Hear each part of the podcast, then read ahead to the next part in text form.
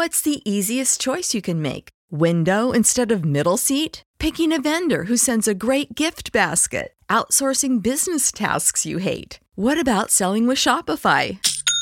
Whether you're selling a little or a lot, Shopify helps you do your thing, however you cha-ching. Shopify is the global commerce platform that helps you sell at every stage of your business. From the launch your online shop stage to the first real life store stage, all the way to the did we just hit a million orders stage. Shopify's there to help you grow. Whether you're selling scented soap or offering outdoor outfits, Shopify helps you sell. Wherever and whatever you're selling, Shopify's got you covered. Sign up for a $1 per month trial period at shopify.com slash try. Go to shopify.com slash try now to grow your business, no matter what stage you're in. Shopify.com slash try. When you need mealtime inspiration, it's worth shopping Kroger, where you'll find over 30,000 mouthwatering choices that excite your inner foodie. And no matter what tasty choice you make, you'll enjoy our everyday low prices, plus extra ways to save, like digital coupons worth over $600 each week. You can also save up to $1 off per gallon at the pump with fuel points. More savings and more inspiring flavors make shopping Kroger worth it every time. Kroger, fresh for everyone. Fuel restrictions apply.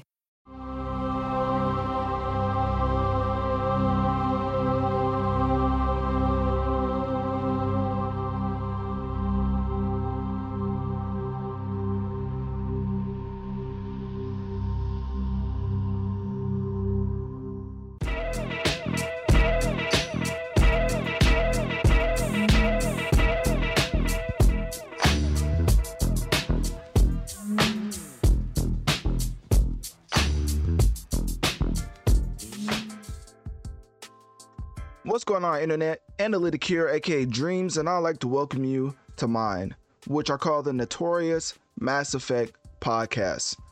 I'm your hip hop and gaming news source with a little bit of R&B mixed in. Now, of course, before we get into the episode and what consists in the show, have to talk about a couple things and give y'all an update, right? So first of all, of course, Christmas vacation. Happy holidays y'all. If y'all don't celebrate Christmas, you know, just blanket happy holiday statement. And of course, everybody experiences the new year. So happy New Year's whenever that occurs for you. With that out the way, basically the update for Notorious Mass Effect is that y'all are supporting tremendously. And I say that a lot simply because I want y'all to know that I definitely appreciate the support. But of course, I'm not going to spend too much time on that. Let's just get to some of y'all sentiments of well on my channel about certain instances that have happened in the hip hop community as y'all are some comedians. I'm not going to lie, y'all are pretty funny, right? Now, specifically, if you don't know what I'm talking about, and go over to Analytic Dreamz video on Spotify to see the video along with the audio because I'm about to play some snippets from my YouTube channel. So this time, we're going to be talking about my YouTube channel, right? Just past 12,000 subscribers, and of course, another update which I th- I just thought about. I'm making a PC build, so I'm gonna have more elements at my disposal as far as like cues and um, sound effects and things of that nature. But I do want to clap it up myself, you know. I don't know if y'all can hear that. That's pretty bad. I know, my fault. Hey, I try my best, right? Anyways, I'm gonna have a lot more elements for to have those sound effects at a push of a button. But besides the point, pat ourselves on the back because we've, as the masses, have surpassed 12,000 subscribers on YouTube. And let me tell y'all, I'm beyond appreciative because honestly, the way I post content on YouTube is scarcely um is scarce when I'm talking about my own voice. But as far as other interviews and shorts is what I'm mostly posting. So for y'all to support like y'all do for th- just these shorts that I'm posting, I really much, I very much appreciate it. Another thing with the YouTube, I mean, of course, I post like community posts, you know, trying to keep y'all up to date. But of course, I'm one man covering, you know, a plethora of, of platforms trying to uh, see what works. But I did figure out a certain strategy that I think y'all like going into 2024. Let's just say a video camera might or might not be involved, and we're gonna have have a lot more content on this channel containing my voice, right? Because of course, with the podcast, the TikTok That's doing well, and that's mostly me just talking. For YouTube, it's mostly shorts. And now, without further ado, of course, you know, uh, just wanted you to see my YouTube for a second, you know, just in case you want to, you know, subscribe to your boy. You know what I'm saying? If you don't, it's all right. You know what I'm saying? It might be forget you for life, but I haven't decided yet. So that being, with that being out the way, right? Um, let's get into some of the shorts because y'all are beyond hilarious, right? So let me pause the beat right quick and get into some of these videos. So, in general, like I post these shorts and a lot of people comment on them, and that's kind of how I get a sent um a snapshot on what people are thinking about this particular scenario, right? So one of them, of course, let's just start with the first one go down. So this one I just posted 642 is probably going to keep going up just like the other ones. Um and the reason I know it's going to keep going up because I posted this and like after nine views, it was like four likes and one comment. Like it's the engagement is very high on these shorts, which for, to me means that y'all want more. So I'm gonna keep trying to feed y'all when it comes to the shorts. But anyways, um, of course, Kanye West crashing out. We're not gonna play it because, well, we're not gonna play too much of it because you know that man. Hey, there's a, there's a, couple screws loose. Let's just say that. But he's still a genius when it comes to music. But anyways, of course, we have Eli James right here saying Yeski or Yeski. I think that's how you say. It. I'm old. You know, I can't. I don't know the lingo nowadays. But anyways, that man said the legend has spoke again, and boy, did the legend speak. Let me tell you something. Disrespect towards Kanye is still not tolerated. That's how much of a genius that man is in the music landscape. Think of all the outlandish things he said from snatching the mic away from Taylor Swift to going against the Jewish community in its entirety. Everybody still capes for that man, Mr. West, because musically, he has just given us the greatest body of work as far as hip hop discography that we've ever seen. So, with that being said, um, Anton Xavier said he needs to get all those people away from him ASAP, and I agree with him. You know, basically, he's. I'm not gonna go to a deep dive, a deep dive on all these comments. Y'all get what I'm saying, right? Uh, anyway, somebody replied saying he doesn't learn, and somebody else said, and only surround himself with enablers. I mean, if you're a billionaire, that's usually what happens. Uh, do y'all know that one friend that changes up completely when the with the guy with money comes in the room? Like when the guy with money comes in the room or somebody changes up, just know that person is fake. And the totality of how many things can go wrong, that can go right, you can always know that the guy that switches up for the person with money, he is not to be trusted. Anyways, so we're gonna keep running through some of these other comments. That was just something I wanted to focus on. Of course, this guy is mimicking Young Boy. A lot of people is liking it, saying it's hard, ride around with the drop top with a stolen Glock. I ain't gonna lie to you that's straight fire. When it comes to certain music and the landscape of hip hop that contains violence, this is the one that I really do enjoy listening to. It's like my guilty pleasure. I could listen to Young Boy talking about illegal activities for hours at a time. And I know something's wrong with me, but don't worry, I'm gonna get checked out soon. Uh, and I like this at the bottom, right? Somebody said, why is he trying to rap like Marshall Mathers? I was like, dang, I, have never heard that before. That's a unique take. then somebody else uh, replied to mine that said, well, PG podcast. So basically, I'm just gonna say they said what with a lot of ex, uh, laughing faces. So people are funny in these comment sections, right? Oh, there's another Kanye rant. You never know what he's gonna say. And then 50 Cent, uh, it seems like on the channel, people like my 50 Cent post the most, as I think that's the highest performer as far as shorts. But you know, I try to still diversify it. But I think people like 50 Cent the most. Um, so you get it, right? People, you know, in in each and every oh, never mind. Rick Ross one, they went crazy for it. So y'all get what I'm saying, right? The shorts are going crazy. Um, also, let me let me not uh let me give y'all even more credit. Let me see if I can find it. Of course, my own videos are going crazy. I mean, in in my uh estimate of going crazy as far as like just starting, posting my podcast stuff to my YouTube because it's not going to be often. Because if you don't know, my main machine is podcasting. So with YouTube, I don't mind doing it on YouTube, but it's kind of like it gets in the way of some of the things I try to get as far as sponsors. And you know, if I implement YouTube uh, along with my podcast, then you know the, the the negotiations have to go a little differently. You know what I mean? you bring in more platforms, you got to negotiate a little differently. But anyway, that's besides the point. So that's the reason why you don't see me post my own content on here too often. But anyways, the uh, episode 28, 128 that I posted three months ago, that was at 2.6 thousand. Of course, episode tw- uh, 129 was at 3.8 thousand. Episode 130 was at 5.9 thousand. And then, of course, you see episode 131 posted three weeks ago was at 7.5 thousand. So, in the span of three months, I can't count, but y'all see it's a lot of thousands, right? You know, hey, I swear I go to college. I swear. I just I don't feel like counting right now. I'm on break. Um, so I can see y'all's continuous support, which made me think of a new uh way to to feed y'all while also making sure I have my business in order because of course I do it for the love of the game, but also I can't be giving out free stuff to certain people who try to sponsor the pod. You know what I mean? So with that being said, obviously I'm always working. Um, Spotify channel is where the most consistent uploads of my voice is on, covering hip hop or gaming.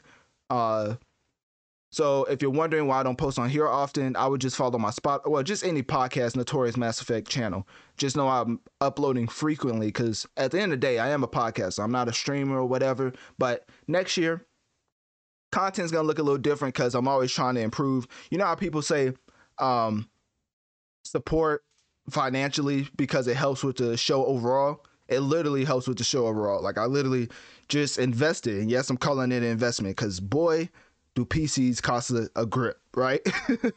I bought my parts, put I'm I haven't put them together yet because I'm still waiting on two more parts. But basically, when I put that together, it's basically to make a better show overall as far as like uh, sound effects and y- y'all gonna see what, what happens. But um, yeah, I was gonna wait till I got till I put that together, but um, yeah, it didn't happen.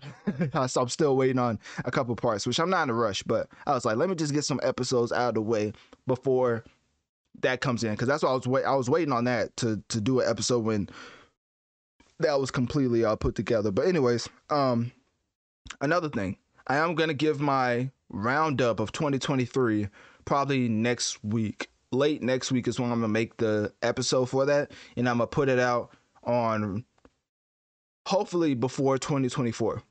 I don't know why, but people like to do it like at the mid at the at the start and middle of December. For me, if I'm doing a 2023 wrap up, I kind of want to wait till closer to 2024, if that makes sense. So that's coming. So this episode is gonna and um is gonna insist and consist of a lot of gaming and hip hop business talk, and then of course I'm gonna cover new music later. As well as always, I'm gonna cover new music around Wednesday, Thursday, of course. And the roundup will happen next week late next week. So of course i'm always recording for y'all. That's why i said follow my notorious mass effect on whatever podcast platform or whatever platform you listen to podcasts on but i'm always recording always doing something. So if it looks like i'm going on a break on a certain platform like tiktok twitter or youtube just know i'm always working in the uh, background trying to come up with new ways to entertain y'all if that makes sense. And also well, as always, click my Linktree in my bio and um, follow on one of my social medias to DM me or uh, email me on what you want to see when it comes to Notorious Mass Effect in 2024. And a lot of y'all was very supportive when I was putting PC parts together. Y'all was uh, insisting help. a couple of y'all was like FaceTime me and and and I can help you put it together, which that was like crazy. Like that was like that's hey, what they say be like that's that's real talk right there, or no, that's that's real love, or something like that. Basically, they being supportive, right? And that made me realize I was like, I have a lot of uh, PC heads who follow the podcast, which is interesting because I've never played on PC ever, but I do know a lot of things when it comes to PC. But putting it together, hey, that's a whole nother discussion. So, anyways, uh, I just wanted to throw that in there. So basically, let's get into the episode. Episode 132, like I said, is going to consist of a lot of gaming and hip hop business talk. But at the end of the day, this episode 132 is titled The Greatest, well, quotation mark, greatest album of all time, exclamation point, question mark, end quotation, and crystal ball emoji for those who don't know. Why do I say that? Is because we're getting into the iconic, legendary, and unique, unique, uh, Tanya Mirage. So with that being said, before all of that, make sure to click my Linktree in my bio to access my social medias and follow to keep on my latest activities. If you want to support the show financially, click my Cash App link located towards the bottom of my Linktree as it helps the show overall. Also, make sure to share this podcast, rating this show five stars as this helps the show reach more people so we can grow together and affect the masses. With that being said, let's get into the first topic of episode 132, which is, of course, the one, the only, and one of my favorite artists of all time, Juice WRLD. It's so nice that in a world full of negativity and just speaking in a derogatory fashion, and with so many musicians gaining revenue off of showcasing and highlighting and capitalizing off of satanic image uh images and numbers that the late great Juice WRLD made his whole mantra, of course, off of 999. Because if you don't know, there's a lot of people running off of satanic images and, and things of that nature. But say what you want about Juice WRLD and some of his references to certain things or his topic matter when rapping, his 999 has such a great meaning when it comes to the overall grand scheme of hip hop. Because if you don't know, Uzi's one of the biggest artists when it comes to 666. And Juice WRLD basically went with 999 because his end version of 666 traditionally associated with negativity and of course the devil. And Juice WRLD believed in flipping that into a positive force, representing any struggles or hardships you face and using them to push yourself forward and ultimately grow. For all my Juice WRLD fans out there that didn't know that, hey, the more you know. Isn't that what G.I. Joe said? But anyways, that's besides uh, the point. not saying that trying to implement that he had beef with Uzi, because of course not. Just saying that he did a different take of always trying to use negativity and, and satanic numbers and imagery for financial gain, right? Juice WRLD took the opposite value, and now, we're here. He's one of the biggest artists still, even after death. You know, rest in peace to Juice WRLD. Of course, everybody knows that he passed away over overdosing, and now he's putting out posthumous music. Well, been putting out posthumous music, but now he's back again, which is what this segment is over. He's back again with a new album titled The Party Never Ends.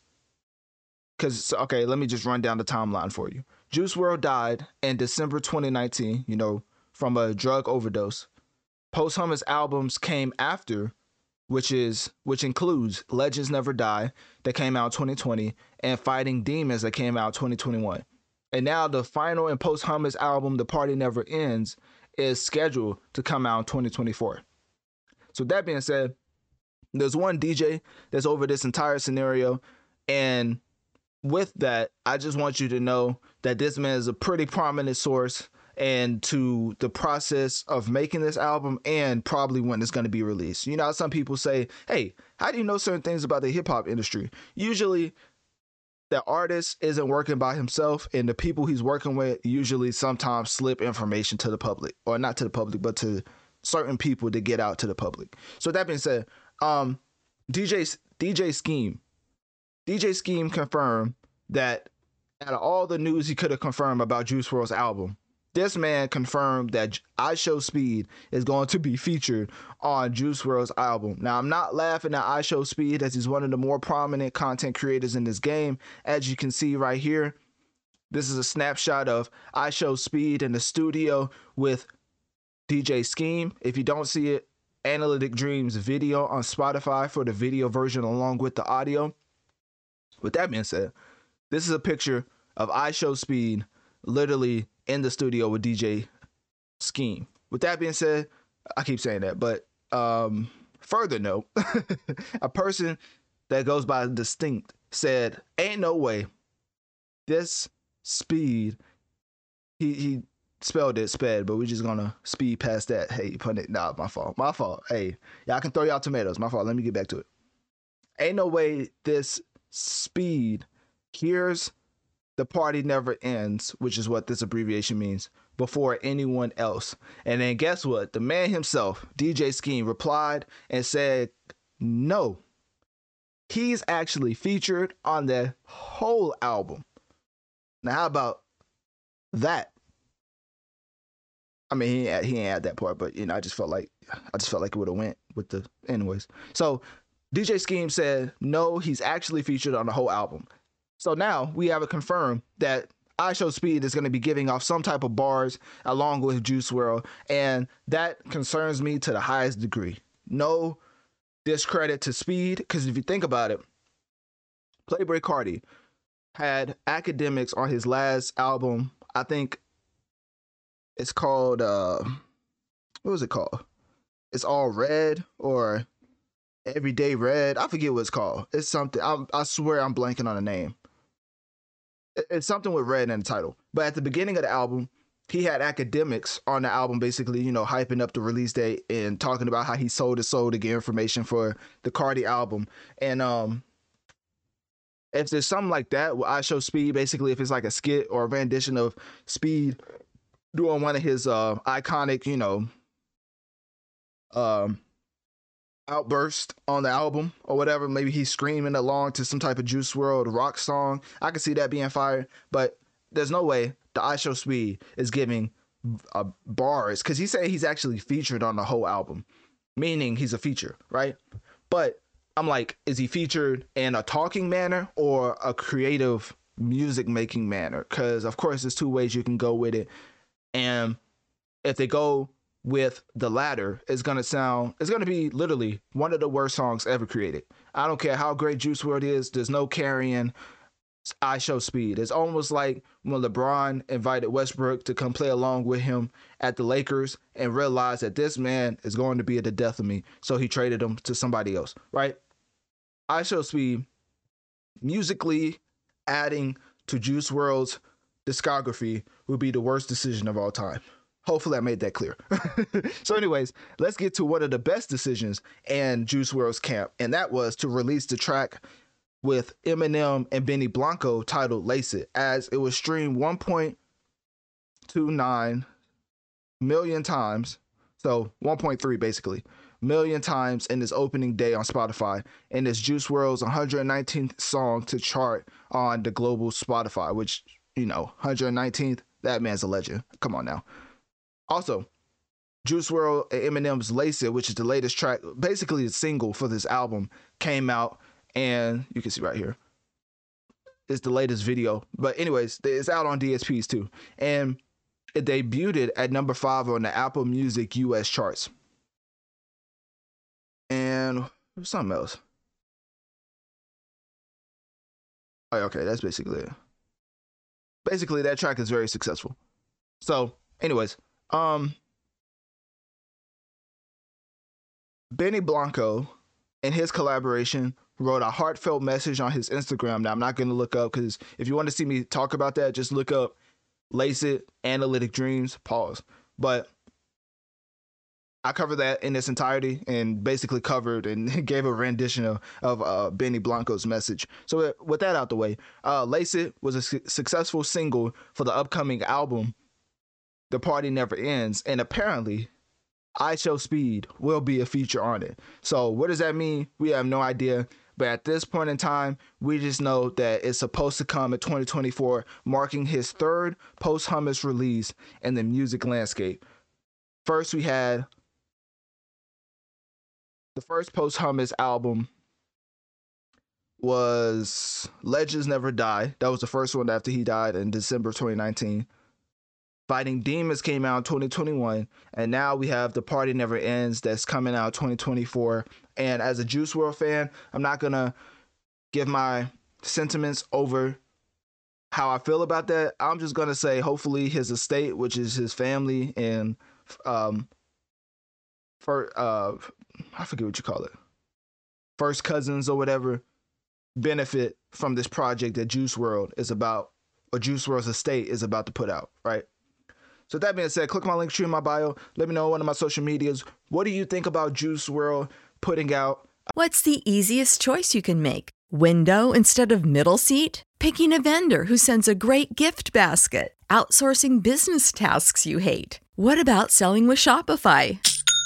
Whether you're selling a little or a lot, Shopify helps you do your thing, however you cha-ching. Shopify is the global commerce platform that helps you sell at every stage of your business. From the launch your online shop stage to the first real life store stage, all the way to the did we just hit a million orders stage. Shopify's there to help you grow. Whether you're selling scented soap or offering outdoor outfits, Shopify helps you sell. Wherever and whatever you're selling, Shopify's got you covered. Sign up for a $1 per month trial period at shopify.com slash try. Go to shopify.com slash try now to grow your business, no matter what stage you're in. Shopify.com slash try. Ohio, ready for some quick mental health facts? Let's go. Nearly 2 million Ohioans live with a mental health condition.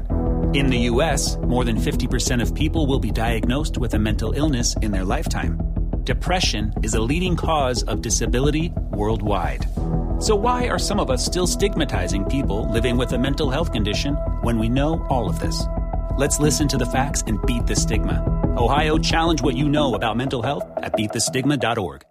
Another, well, Juice WRLD's uh, estate putting out another posthumous album, the third posthumous album titled The Party Never Ends. And what are you most looking forward to? And also, quick question. Would y'all want to see IShowSpeed on Juice WRLD's album? And do you think, if you do, what do you think he can contribute to the overall quality of the body of work? For those who don't know, Jungkook has his track out with Usher titled Standing Next to You that is straight fire. Now, of course, it's an Usher remix, meaning that Standing Next to You has been out, but the collaboration from the two specific artists is something that I never knew I needed until I listened to it. You really got to give it a chance because it's one of those type of tracks where it jumps out at you as far as quality wise and sonic wise. Uh, sonically, both of these artists combined, it's just a certified banger and hit because both of these artists have been having a tremendous 2023. And the reason I say that is because hey, let me tell you, these type of achievements don't come too often. As Spotify and today's top hits, which you see right now, was celebrating the achievement as well. Because guess what? Jungkook has just joined the 1 billion stream club with seven featuring Latto. So now, with the Billion Club series episode highlighting a bunch of songs to, to enter the Billions Club, seven reached 1 billion in 108 days, literally making history to the point where they made a whole spotlight spectacle about it. Jungkook himself expressed gratitude and celebrated in New York with seven of his favorite Korean snacks, and then also uh, expressed gratitude towards the army for the support and talked about the impact of the song, right? And with that being said, I will play the video and let him discuss it, but you can see the subtitles and sometimes music is playing throughout the background of him talking. I just don't want to risk it. So, Jungkook also have something up here. Jungkook joined Blackpink's Lisa as the only K-pop soloist in Spotify's Billions Club, and these are spe- these are specific tracks, right? Because if you really want to talk about it, Jungkook is like the Michael Jackson of BTS. The way that he came out and had immense success on every single track is Michael Jackson esque because of statistics.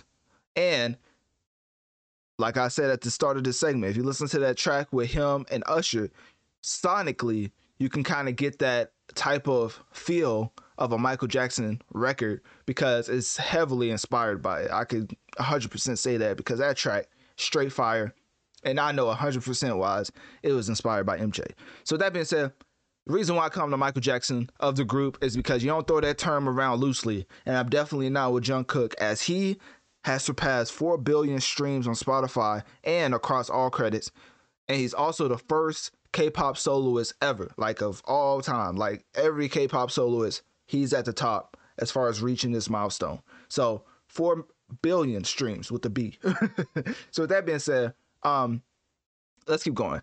He's of course won a plethora of awards at uh several award shows like Music Showwiz, um, UK Chart Specialist Award, Melon Weekly Popularity Award, Guinness World Record. Yes, he actually has a Guinness World Record, and not only does he have one, he has five of them. so with that being said, um, you know they don't call me Analytic Dreamz for no reason. I'm always getting into the analytics and dissecting it, right? Because of course Jungkook is putting up dream like numbers, and not only is he putting up dream like numbers, but I took a ch- uh, took it upon myself to find out what in the world did this man win a Guinness World Record over? Because I'm like, that's kind of random, right? Don't you need somebody to come and like measure you and be like, okay, uh, ready, set, go, and then if you do it before the world record, you get it. I don't know how that works, so I looked it up, right? Apparently, Jungkook officially earned his Guinness World Record as the artist with with the most number one hits. This is his fifth Guinness World Record, but he earned it being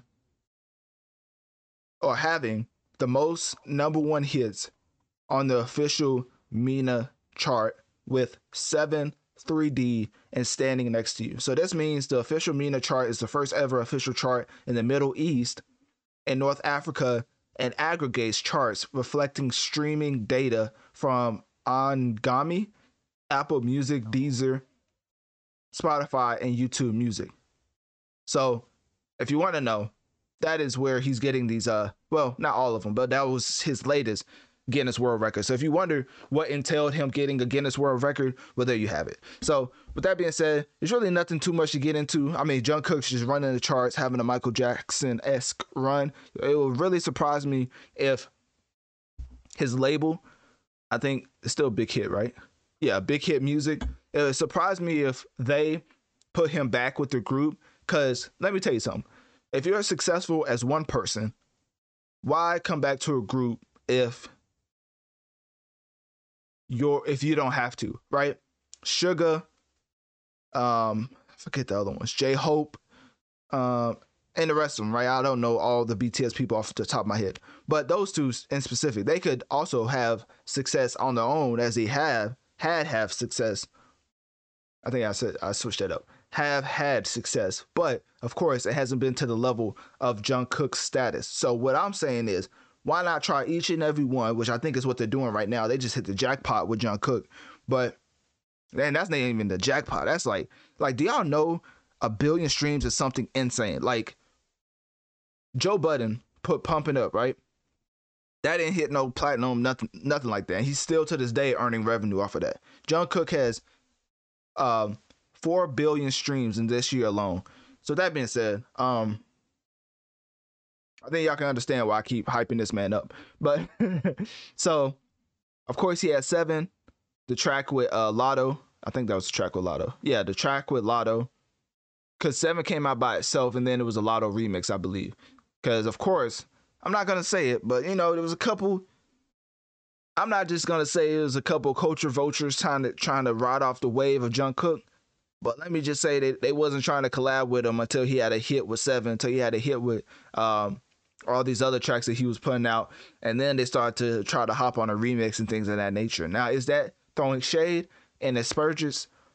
Maybe just a little bit. But I just want to point it out so people aren't blinded by the fact that oh, see, so and so knew him before he blew up. Like, nah, they knew they knew him after he started to impact the charts like he did, which is nothing wrong with it. You know, the game is the game, but you know, somebody has to point that out, and you know, why not the guy covering it? So, anyways, um, solo debut seven. You know, of course, was his uh, successful single that ended up getting a Latto remix. Then he released a track uh, 3D featuring Jack Harlow, and then Too Much with The Kid LAROI and Central Cee. Granted, all of those songs did tremendously on the charts. So he keeps all these are just straight out of the park hits, right? Then he released his first solo album ever in Golden that released November 3rd. And then enlisted for mandatory military service on December 12th to return by June 2025. So the thing with that is, right? This man's gonna take a break, obviously. Going to the military, and because you know it's mandatory, mandatory military service, and he's gonna come back in June 2025. I think that's why they're going so hard with these individual rollouts because they hit, they go off the mandatory military service. You let these tracks that have been running the charts keep running it, and then when they come back, they keep going with the quality level or just with the numbers, with the revenue. Basically, he's a cash cow at this point, right? You go away, got to do your mandatory military service, and then you come back to make us more money. That's probably what Big Hit Entertainment is doing. I wouldn't be surprised if another BTS member starts to blow up in 2024, while obviously there won't be too much Jungkook material to come out in the near future, unless they pre-recorded it, which you could always do. But if I was guessing, I would say not. So, anyways, that's all I had to say.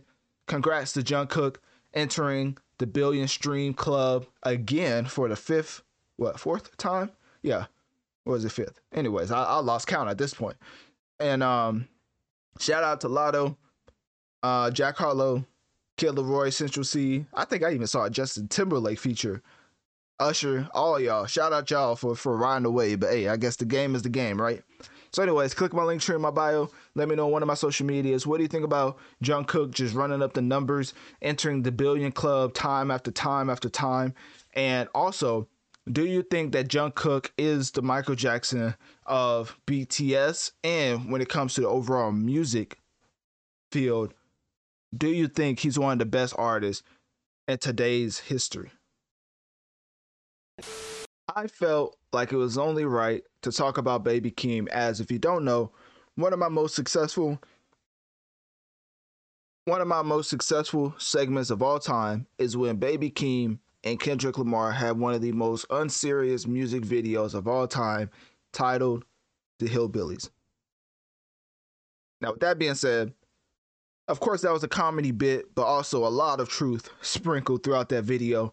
I do believe Baby Keem is a very talented artist, but as far as how serious he took music in 2023, let's just say his seriousness levels was goof, uh, goofy goober esque as far as how serious this man was, just to give you an indication on where I'm going with this, right?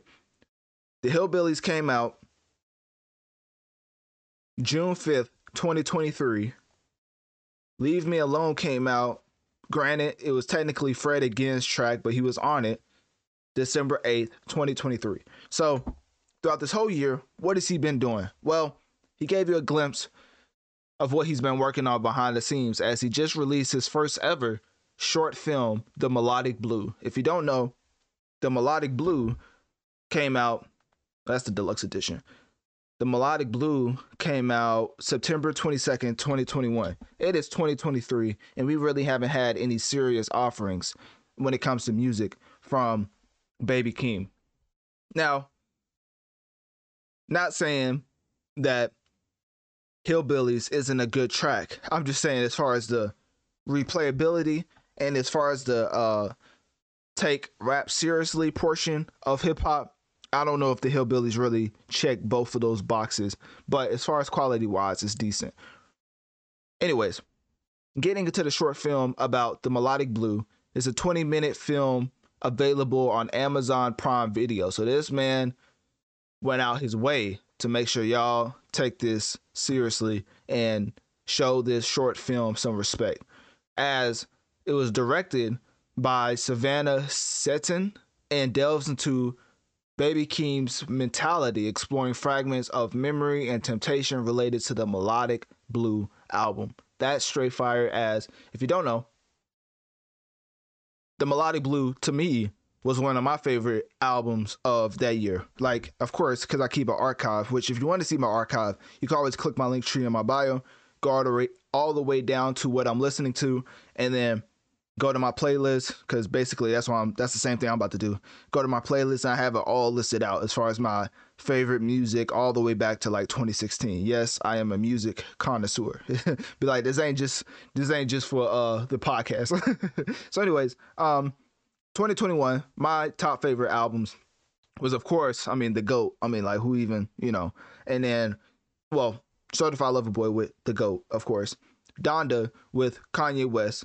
And it was Off Season by J. Cole. Man, 2021 makes you look like 2021 makes you look at this year and just be like, bro, we didn't get nothing close to none of those albums. but anyways, Off Season by J. Cole, uh, Soulfly by Rod Wave, and then of course the Melodic Blue by Baby Keem. So even though it squeaked on my top five of 2021, pause, I still hold this album in high regard. So to see a short film made specifically for the album, kind of getting to the mind of Baby Keem and why he came up with specific tracks, I think that's great. As they describe it as a journey through Baby Keem's thoughts. And then, of course, there's co stars from Amanda Stillberg, Shakira, Janai Payne, Frances Love Hall, and Serena Sai. Baby Keem is also the executive producer, along with the one and only Kendrick Lamar. Boy, don't he have his hand? Don't he have his hands in all the pots? I remember. Side tangent, but I have to say this. I remember when K. Dot went out his way to go on a Dreamville soundtrack that wasn't even about his label. It was J. Cole's label, right? With JID, Lute, all them. Well, is JID Lute? I think so. Yeah, they were Dreamville. So, anyways, Kendrick was joining their soundtrack, right? But the only thing he added uh, I, I kid you not. The only thing he added to the soundtrack was, I came here for some money. Now, as a label, I would feel so disrespectful, so disrespected that my not even top op, but top competitor from another label came over here off of their request probably because Kendrick don't just pop up for no reason. They probably asked Kendrick pop up. Kendrick came, went into the studio and said, "I came here for some money." What in the world? Like you know the type of disrespect you have to you have to have in your heart to go into the studio off of their request just to say I came here for some money and then leave with no ad lib, no feature, no verse, nothing. That was top tier disrespectful. I forget what actual track it was, but if you go to a Dreamville compilation, it's like the only one with Kendrick on it. I don't even know if he's listed as a feature. Actually, I think that's what made it worse. He's I think he's actually listed as a feature. It's the one with the baby on it, I believe. Anyways, um, y'all can find it. So, with that being said, let's get back into the actual uh topic. My bad, I just had to go on that side tangent. So, anyways, executive produced by Kendrick Lamar and Dave Free. Um, the unreleased music is included in this short film. Once again on Amazon Prime. It's not an ad. I'm just letting you know. Songs like "Rock Me," "Torch," "White Laces," featuring James Blake, and um, already told you about the melodic blues, so you already know what that is. Of course, it had a lot of high level features, and the deluxe later came with more additional high level features as far as Lil Uzi Vert and the Pink Panthers. So, with that being said, of course, he's respected amongst his peers, and the next time he puts out a body of work, I just know it's going to be top tier as he really is pulling his Kendrick Lamar in the way he's releasing these albums. Like, Kendrick and Baby Keem is like the modern day rock star for all my gamers out there. They take three to four years at the minimum to release their next project. And I'll be like, man, is Baby Keem and Kendrick making the video game or are they making music? Y'all make it make sense to me. Baby Keem and, and, and Kendrick act like they out here directing movie movies the way they putting out these uh one hour 40 plus minute projects. Now I know that's a little hate, but I had to play devil's advocate. So anyways, Grammy nominations. Of course, Baby Keem's collaboration with Kendrick Lamar, The Hillbillies, earned a Grammy nomination for Best Rap Performance, which don't ask me how it happened. I guess uh, the power of Kendrick, right? The Melodic Blue peaked at number five on the Billboard 200, and the RIAA certified the album as platinum in August 2023. Now, with that being said, that's basically it. I mean, people are looking at the short film and it's received some positive reviews. I'm no film critic, no movie, TV show critic. Really, I only watch superhero stuff, so I want to take my opinion seriously when it comes to uh, anything, you know, film related. Let's go to beyond the trailer or Grace Randolph if you want that type of uh, insightful breakdown, or uh, J- Jeremy Jahns. That's another one. So Anyways, enough of the shout outs. Click my click my link tree in my bio. Let me know one of my social medias. What do you think about Baby Keem releasing his short film for the Melodic Blue? And will you be giving it a watch on Amazon Prime Video. After more than two decades of E3, each one bigger than the last. The time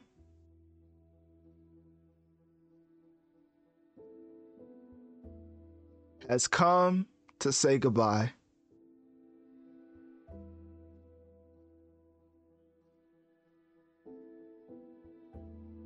Thanks for the memories.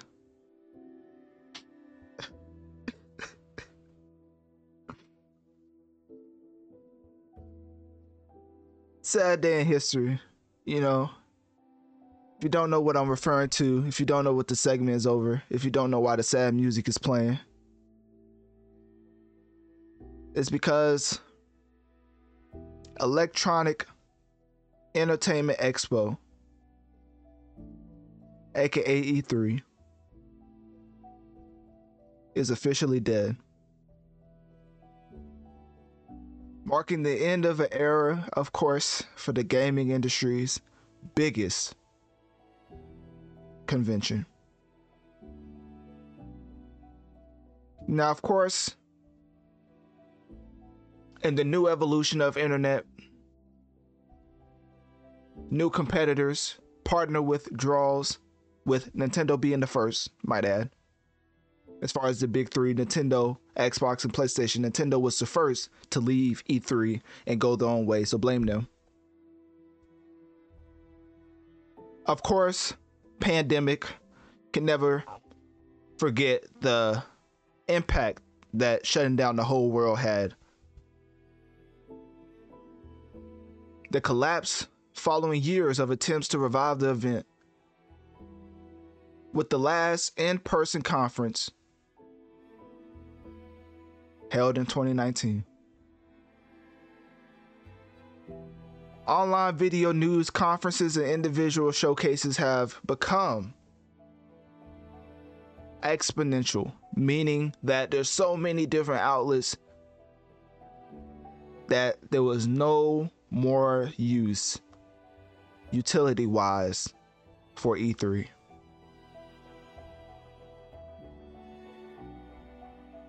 So while to all my hardcore gamers out there, this closure may end one book. Just know that there are more chapters to come.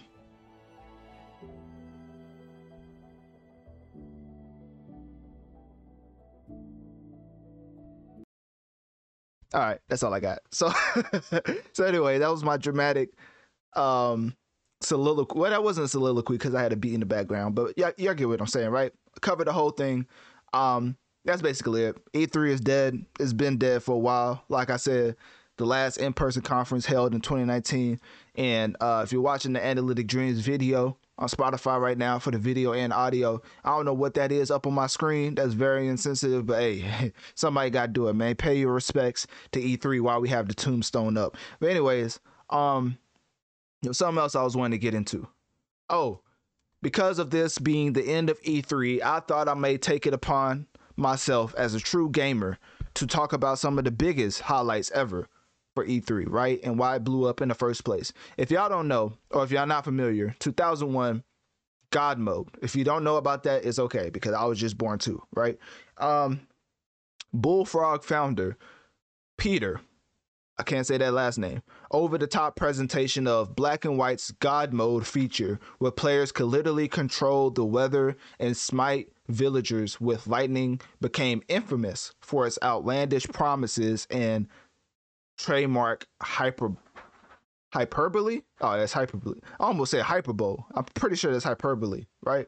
Anyways, Dance Dance Crave Revolution was another thing that blew up, as had attendees lining up for hours just to bust a move on the colorful dance mats. Y'all remember the time when people actually used to go outside, go to the arcades and have a little fun, you know, be a little active nowadays let me just chill so anyways um some of the biggest moments in E3, of course, is Keanu Reeves. Nobody can forget that. I mean, I'm playing Cyberpunk myself this year, and I feel like the announcement back in 2019 still applies to this day because that game is fantastic now in its finished state. Back then, not so much.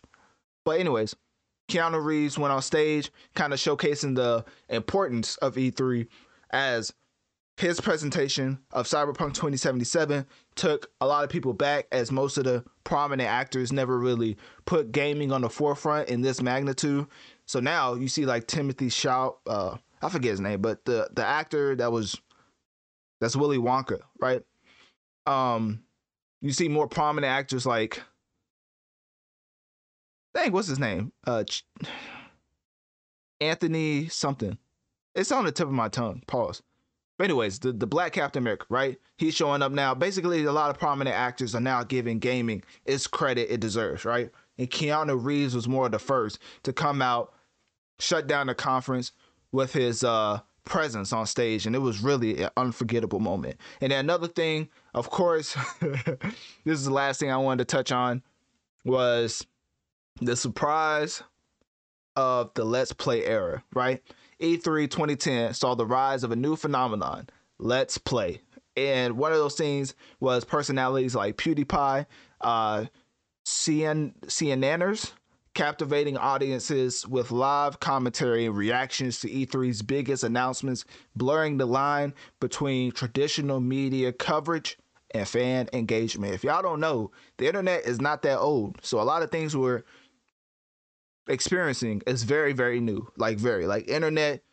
I think the iPhone came out and before no no no after I was born. So with that being said, like the internet's not that uh obviously the internet's been around, but what it is today is it hasn't been like that for a while. And I had to do a whole like deep dive to find out when it exactly evolved into what it is today. But it's it's really been like a decade, maybe decade and a half to where the internet's at like this uh this advance as far as like actually being useful. But anyways, I know a lot of people are gonna get bored if I go into the, you know, logistics of internet and things of that nature.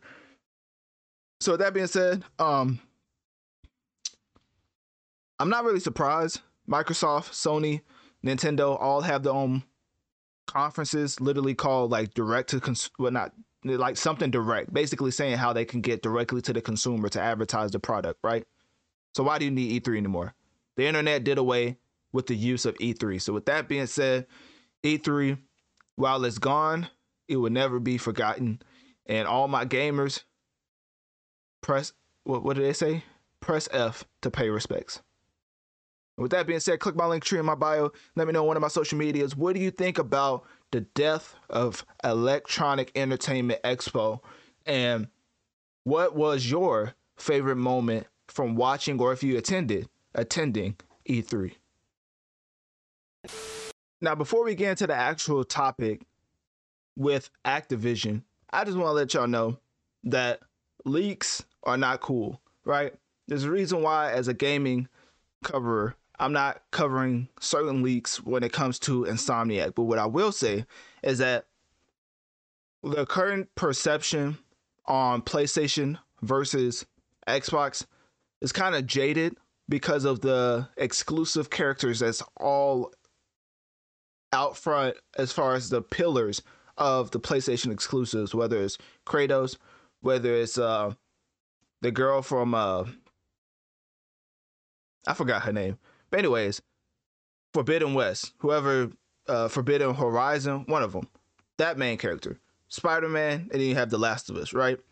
And Ellie. So, with that being said, Activision has had a lot of things happen to it which we're gonna cover now. But them being bought out by Xbox has caused certain concerns in the PlayStation fandom. Now, why am I saying that, right? Because they found themselves in even more deep water as they agreed to pay out 54 million to settle a workplace discrimination lawsuit brought by California's Civil Rights Department in 2021. And basically, the lawsuit alleged gender discrimination, pay inequities and a culture of sexual harassment at the gaming company. And so when they settle with this big of an amount, you would have to think they had some sort of evidence to go along with their claims as Activision settled. So with them settling, they have not admitted guilt because it's not what a settlement is technically, but them facing this backlash right after being acquired by Microsoft is very interesting. And the way that Activision came out to express dedication to implementing the new obligations and addressing issues of gender based harassment and pay disparity is very reactive, if that makes sense. Hopefully, they actually put actions uh, upon those words instead of just talking. Because if you don't know, the key points are basically Activision Blizzard paying 54 million. But the bigger deal is active well Activision being acquired by Xbox cuz Xbox gave a tremendous bag to active uh to Activision to join the Xbox exclusive club. And not exclusive, but you know, certain titles that Activision makes is probably going to be exclusive, just like every other um, gaming company that Microsoft has acquired. Like at this point, that's why I started the segment off with the leaks and things of that nature, because I'm not going to give credence to the leakers, but what I will say is the take that PlayStation is very intimidated by Microsoft's acqu- act, um, acquisitions is very true. And the Game Pass is the future of gaming. That's basically what I'm gonna say. Game Pass is right now looking to be the Netflix of gaming when everybody is still out here buying cable when it in terms of buying $70 full price games, right? Activision is helping the overall play of Xbox eventually going console less, meaning everything is off of the cloud. If you don't know if you use Game Pass, you literally can try out games without downloading it. If you never tried the Game Pass, it's one of the greatest. I'm not gonna say inventions because things like a Xbox or things like a, a free to play section on the Game Hub does exist. But as far as the Game Pass being a subscription filled with games you actually want to play or want to play at a at a subscription price is very interesting. I mean, the Rockstar CEO literally came out and said that he hopes that they can implement some sort of subscription based payment in GTA, which they probably will, but I'm just letting you know. I'm just giving you a heads up. So if one singular game is already thinking about doing that, they're they are realizing the value of well, the value that their game can have, which is why the Game Pass is so important because it gives you that it gives the consumer that value per subscription.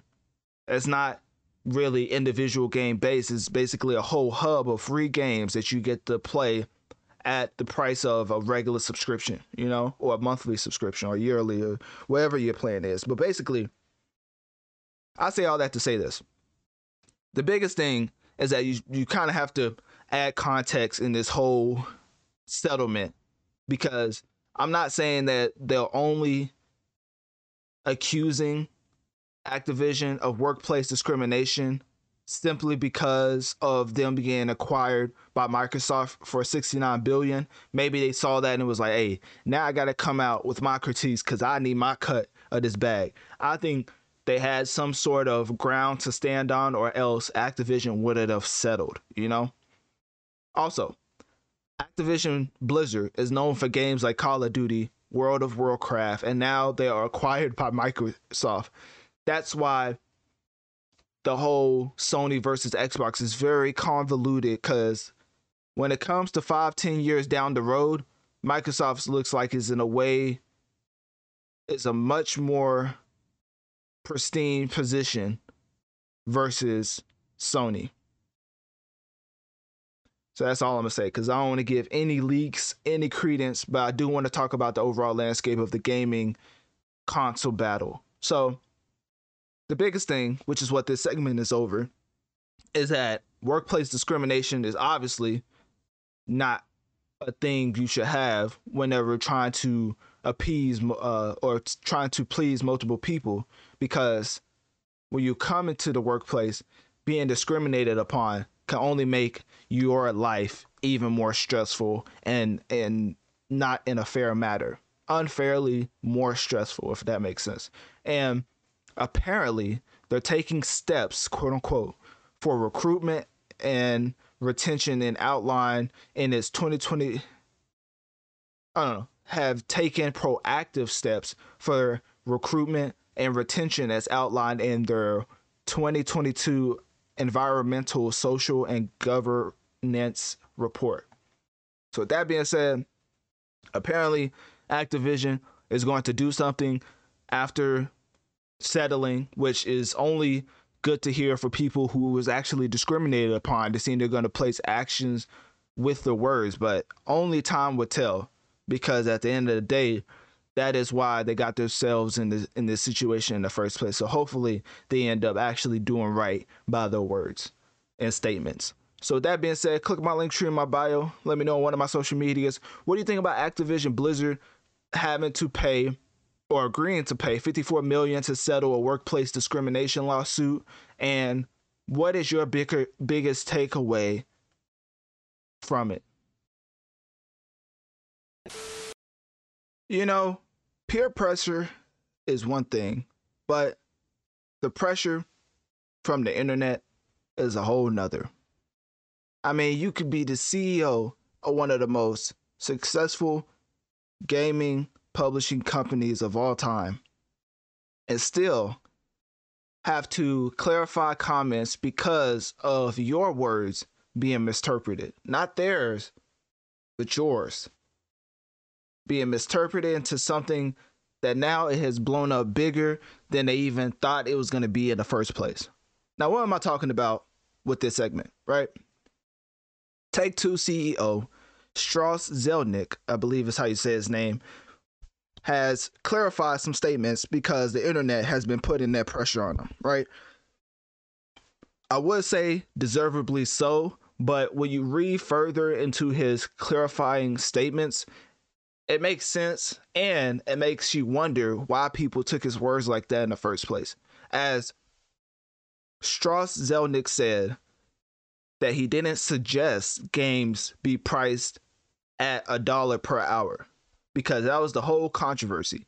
People were saying that he was implying that games should be priced per hour. And with GTA on the horizon, set to come out early 2025, a lot of gamers heard that statement and quickly became triggered because guess what? You're not going to take one of the most anticipated games of all time and implement one of the most aggressive systems as far as generating revenue in the detriment of our pockets, right? Obviously free to play games like Fortnite gets away with certain things being from the shop and and certain microtransactions being expensive because guess what? And certain game pass being uh subscription based because guess what? The game is free. But in the gaming industry if something is priced at $70 we shouldn't have to pay $15 here $15 there just to get a extra character. I'm talking to you midnight suns. There's a reason why i ain't finished that game. But that's another discussion for another point. So people give you a product and at its full price you pay at least 70 for the next gen, right?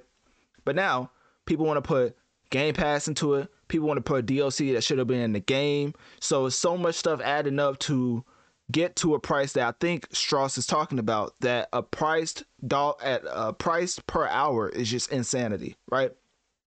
So basically, he clarified his statements because everybody came at his uh, neck for it, and it was like, "Hey, we not gonna stand for this, right? so he came out and clarified his statements, basically saying that he values entertainment, of course, and says that the value of it. Well, no, no. So basically, he said the value of entertainment is determined by the expected usage, calculated as the per hour value multiplied by the expected hour plus terminal value.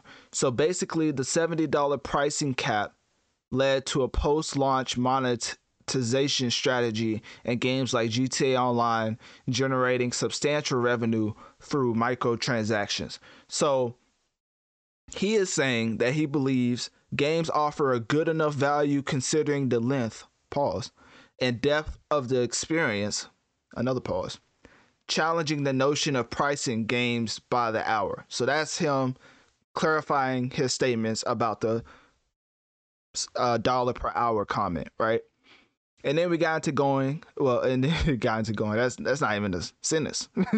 Anyways, um, and then he explored he expounded further, saying the correlation between gameplay, hours, and perceived value, highlighting that longer quality games tend to perform well in sales. Man, you telling me high quality games is well received by its consumer? Could have fooled me. That's crazy. In what world would he have thought the opposite? is he throw is he trying to throw shots at somebody? I don't know. But anyways, obviously GTA should know that if you put out a quality game, you will get your return in revenue because um, GTA is one of the most successful games of all time. But anyways, economic factors including the rise of consumer prices and the popularity of alternate entertainment options impact how gamers perceive the value of a premium price video game. So, Zelnick's perspective was focusing on the importance of recognizing the value of longer form entertainment when consumers are conscious of their spending habits. So that's where the whole price dollar per hour came about. He was basically just talking about the different ways that consumers are pri- uh, conscious about their spending habits, and he just really wanted to emphasize certain things that the algorithm expects from the entertainment usage and showcases how the $70 price tag is uh, an interesting one. So he wasn't suggesting that we use it. He was just bringing up how, based on the algorithm and the entertainment usage, the price should be this and that's all he was pointing at. He wasn't like saying, "Oh, we're gonna do it." He's basically bringing up different metrics. And as somebody who calls myself Analytic Dreamz, I can respect somebody looking at the analytics in a certain way and saying, "Hey, this is what it's saying, but we're offering this, so that means we should get this out of it." But for him, it was just purely a litmus uh litmus scale. Is that how you say it? To compare to what their current model is in the correlation. So, anyways at the end of the day, he emphasized the importance of recognizing the value of longer form entertainment, which I already said. So that's it. so that's the whole gist of the situation. That's how he cleared it up. I don't know if that was confusing for some, but for me, I think it makes sense. He was basically just bringing that up as an example on how the algorithm sees it, but it was never an offering of how they're going to price their games. So with that being said, click my Linktree in my bio. Let me know one of my social medias. What do you think about Take Two Interactive CEO Strauss Zelnick coming out and clarifying his statements about games being priced at dollar per hour? And what are your takeaways about it, about his comments? Talk about a battle of the ages. Elon Musk Disney, Warner Bros., Sony, Universal. Can't we all just get along? I mean, why you have to go and suspend your ads on X slash Twitter? Honestly, if I'm not covering news, I'm referring to X as Twitter. But to be properly or to be proper and correct, I have to say X, right? Formerly known as Twitter. Elon Musk, for some reason, has managed to trigger the biggest companies in the world. I don't know what he's done, but if you're looking at my Spotify Analytic Dreamz video, for the uh, on Spotify for the video and audio, you can see that he has a tendency to post some things to make people upset. He posts this meme right here on his platform, of course, X, and said, Here I am, the richest man in the world. Fellow Semite, I don't even know how to say, I don't even know what that is. Climate Crusader, and I still get SHIT from idiots. This is a PG podcast, so I just spelled it out. So hopefully you can put two and two together. You know what I'm saying? And Elon Musk also said, Why in the world is Disney boycotting X yet spending millions on other platforms? And then he showed a chart where typical political fashion, we don't know where in the world he got these numbers, but hey, it's a chart that's supporting his point. That's the one thing I love about politics. People will say something and they put up a random chart just showcasing their point with no sources to back it. Because the source is literally Generation Lab. Where is the Generation Lab? What type of uh, credence does it have? Is this some type of actual reputable source? Obviously this ain't this isn't an anti Elon, so let me not make it one sided, right? Let me make it a, a little fair. So, getting into Elon, of course, the biggest thing about this segment, or just about this topic in general, is that Disney, Warner Bros, Sony, Paramount, Paramount Pictures, Universal Pictures, and Lionsgate have stopped posting on X slash Twitter because trying to find why. Oh, because of Elon Musk anti-Semitic post on November 16th that triggered the boycott. So that being said, Elon's response was very braggadocious, of course, because it's Elon. He basically said, well, he just showed the chart that I just showed you right here. So here's the chart. And that was um, comparing anti Semitic content on X compared to the other platforms. But the difference is the owners aren't really putting out anti-Semitic stuff, uh, to my knowledge, and Elon Musk supposedly did, according to Disney and all the other big companies. But he said that defended his uh, tweet, and Disney Bob uh, Bob Iger, the CEO, came out to explain the rationale behind suspending ads, citing Musk's public position. So that's crazy.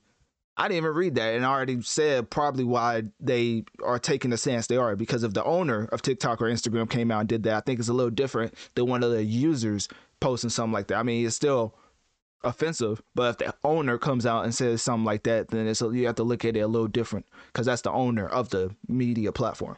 So, major companies such as Disney, Paramount, I'm not going over the companies again. Y'all get it, right? Disney and the big dogs and Warner have suspended their posts.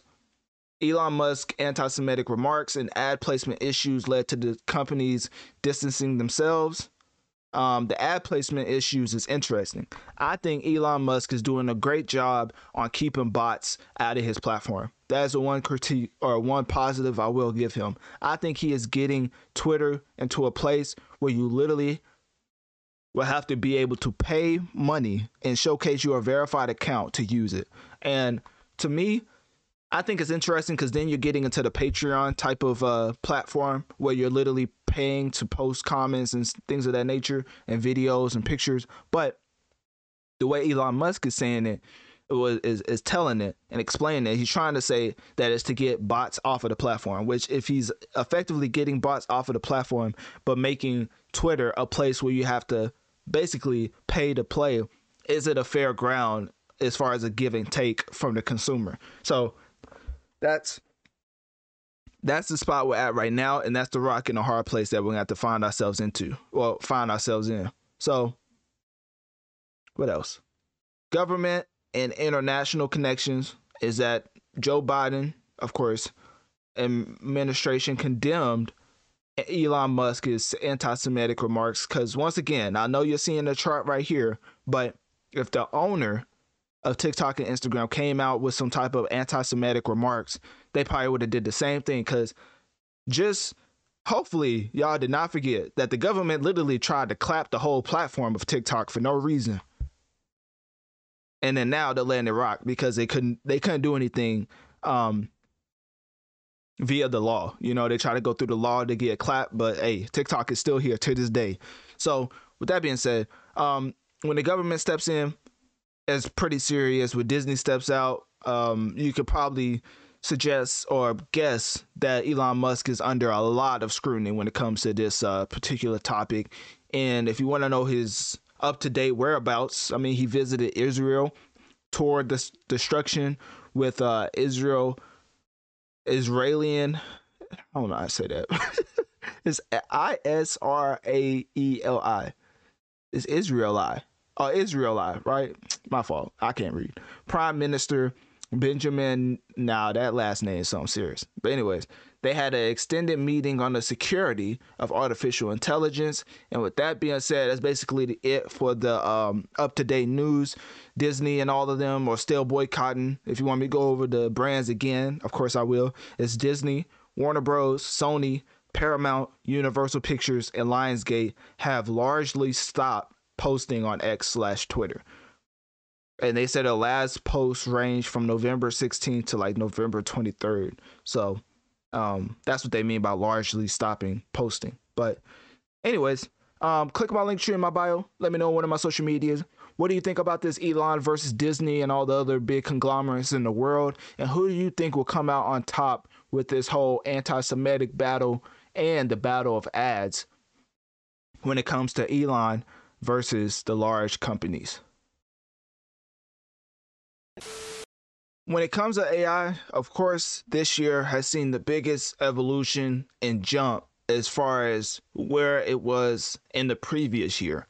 So I would say there's so much opportunity and things to be implemented in the near future when it comes to gaming and hip hop via the evolution of AI. I mean, Google, which is what this segment is basically covering, is one of the biggest conglomerates in the world, right? And they're basically saying that the ad sales is expected to have a major reorganization simply because of Google uh, increasingly using a- uh, AI to sell ads. So the biggest thing with that is that AI, with the evolution, can now suggest and create ads and driving tens of billions of dollars in new revenue already. Extremely high margin too. I mean, I know y'all seen that party party commercial with Progressive. If y'all don't think if y'all think the heads of Progressive came up with that themselves, whoever's at the PR department, I'm not trying to cast any aspersions on you. But let's just say they may have had a little help in the trending topic section of AI to help out with what is everybody talking about when it comes to party party, right? Which I'm getting to that at the end of the episode, so stick around for that. But anyways, um the reason why AI is such a big deal is because it helps I mean, I basically just sent it uh, said it. Tens of billions of dollars based off letting AI suggest and create ads for revenue. So, what does that tell me? That tells me that evolution or AI is trying to take over entirely. Google has already had a fake AI demo. Yes, let me say that again. Google's fake Gemini AI demo is expected to become a reality featuring a, a Pixie a Pixie AI assistant. So basically, Pixel 9 might, and take this with a grain of salt, it might introduce a personalized AI experience leveraging data from Google apps like Gmail and Maps. And also, Pixie could perform complex tasks such as suggesting directions based on photograph products and debuting and may debut with the Pixel 9. This is all alleged rumors, but the one thing is certain, or for certain, a lot of outlets and a lot of reports are saying this. So I'm like, where there's smoke has to be fire, which is why I'm covering it. So Google is exploring the use of Gemini AI on smart glasses, potentially recognizing objects and providing guidance. If that don't sound like some Iron Man 2.0 type beat, I don't know what is. I mean, literally, imagine being like Tony Stark in Infinity War when they first pulled up to Earth and he had to put a sh- uh, suit on, like right there. Like basically, you have all that power hidden because nobody sees that you've been holding that technology the whole time. That's basically what I'm getting when I'm looking at this type of evolution and technology. Because to have smart glasses, pick out photographic images and, and recognize them and then give you guidance if it's what I think it is, which you know, I'm not. I'm gonna try not to get my hopes up too much because, of course, it could come out and then not be anything that I was thinking. But I'm thinking of some Tony Stark like stuff popping up, like, "Hey, don't go this way because it's got a crack," or "Go that way because this this is reinforced." Uh, I mean, obviously that's a little extreme, but you know what I mean. Like basically giving me assistance in real time. So, with that being said, Google is always putting money into certain products, but as far as the supporting them over time, usually I see if they're gonna cut a product or they're gonna keep supporting it because it's Google throws out a lot of ideas and the ones that stick they put money behind, but the ones that don't, and there have been some that haven't. I forget the latest one, but it was something that Google did that did not hit. I think it was the VR. I think Google tried to get into gaming VR and it failed. Or something like that. It was like iCloud something like that. I forget what it was called. But anyways, they throw out products and ideas, and either they flop hor- uh, horrendously, or they succeed and they put money behind it. So AI is one of those that one of those that have succeeded, as you can see, with AI being able to uh, generate even more ad revenue based off them suggesting and creating the ads themselves. So with that being um, the case, I think a lot of people are going to start following in Google's footsteps, as there's a reason why Google, Apple, and are some of the biggest companies in history. So, with that being said, click my Linktree in my bio. Let me know on one of my social medias. Do you think Google is going to take over the game with their evolution or their future plans with AI? And also, what do you think are the biggest implementations we could see with AI when it comes to video games and hip hop? Seems like Brotherly Love, aka P. Diddy, took Bad Boy Entertainment too literally, as some of the things he was doing consist of bad boy activity. Let's just leave it like that.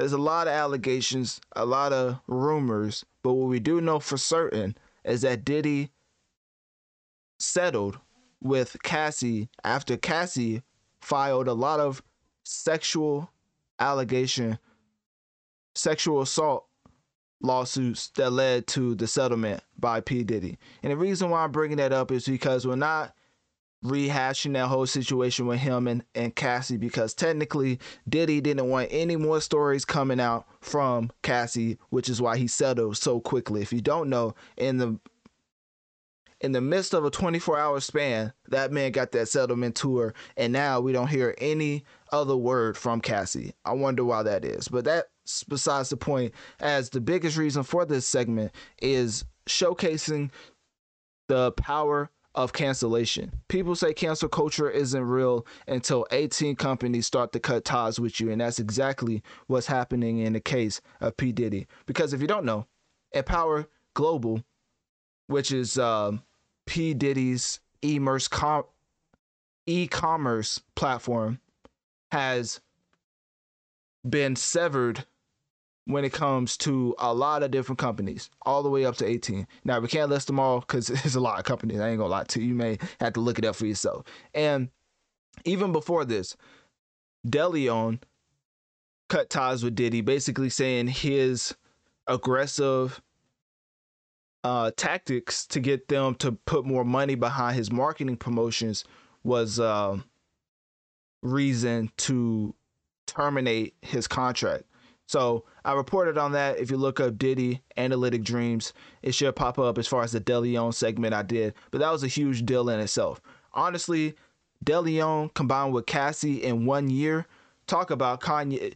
talk about Kanye West esque as far as throwing away the bag. Like the amount of revenue Diddy had coming in compared to the start of 2023 is exponentially different as this man is going through a lot and can't really say he didn't bring it upon himself but also you got to be careful because all of this is alleged and only thing we can really comment on is things that has happened in the court of law which in the court of law which is the settlement that diddy had with uh cassie. So anyways diddy is also facing other sexual abuse lawsuits with the latest involving well i'm not going to say latest because we're just going to let that play out in the court of law like i said. And diddy and his for, former bad boy uh, bad boys president harvey pierre denied the allegations of course with diddy expressing his intent to defend himself. And let's just say i have an actual post from diddy as far as his instagram if you go to his instagram obviously he's not promoting at all. His thing, his latest two posts was a PR type stunt and then another PR type stunt with him.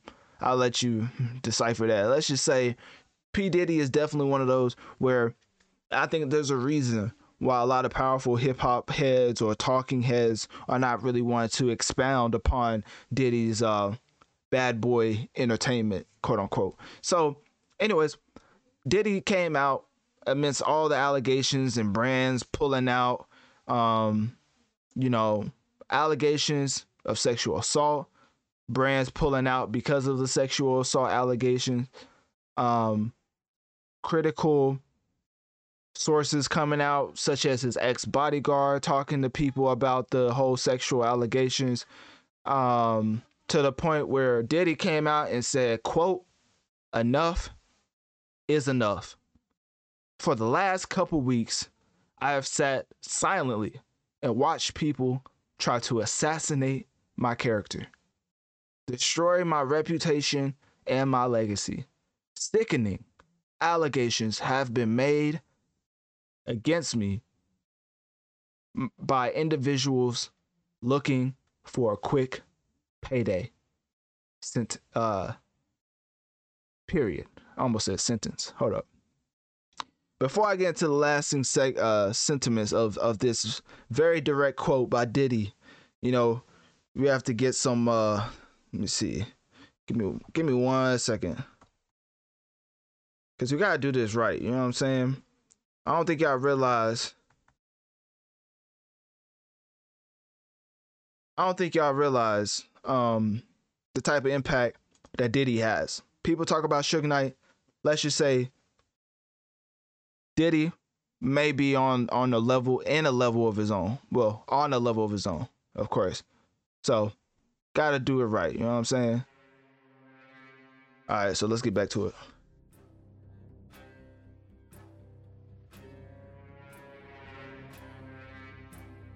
I'm just gonna reiterate his statement.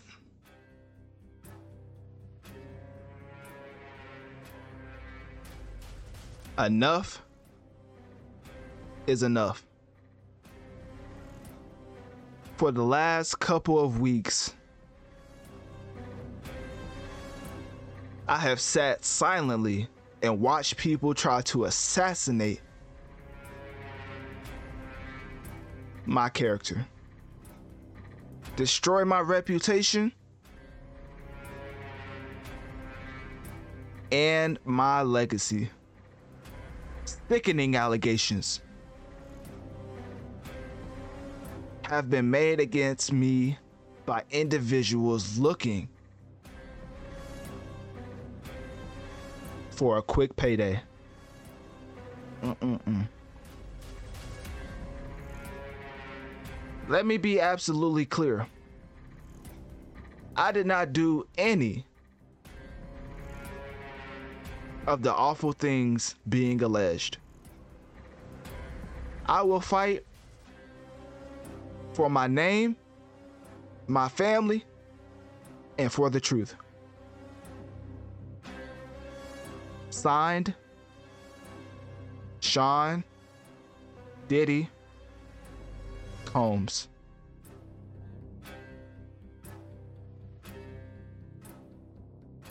All right, that that's how I imagine Diddy typing out his uh little threatening PR statement as the villain music played in the background. But anyways, of course, it's a whole serious um scenario, but of course, his people are taking it serious as they've started to pull out over out of over 160 brands on the platform, nine have stated they are staying with one defending Diddy. So we're talking about his Emerce. Um, let me see if I get this right again. His e-commerce platform, Empire Global. Out of all the 160 ties to brands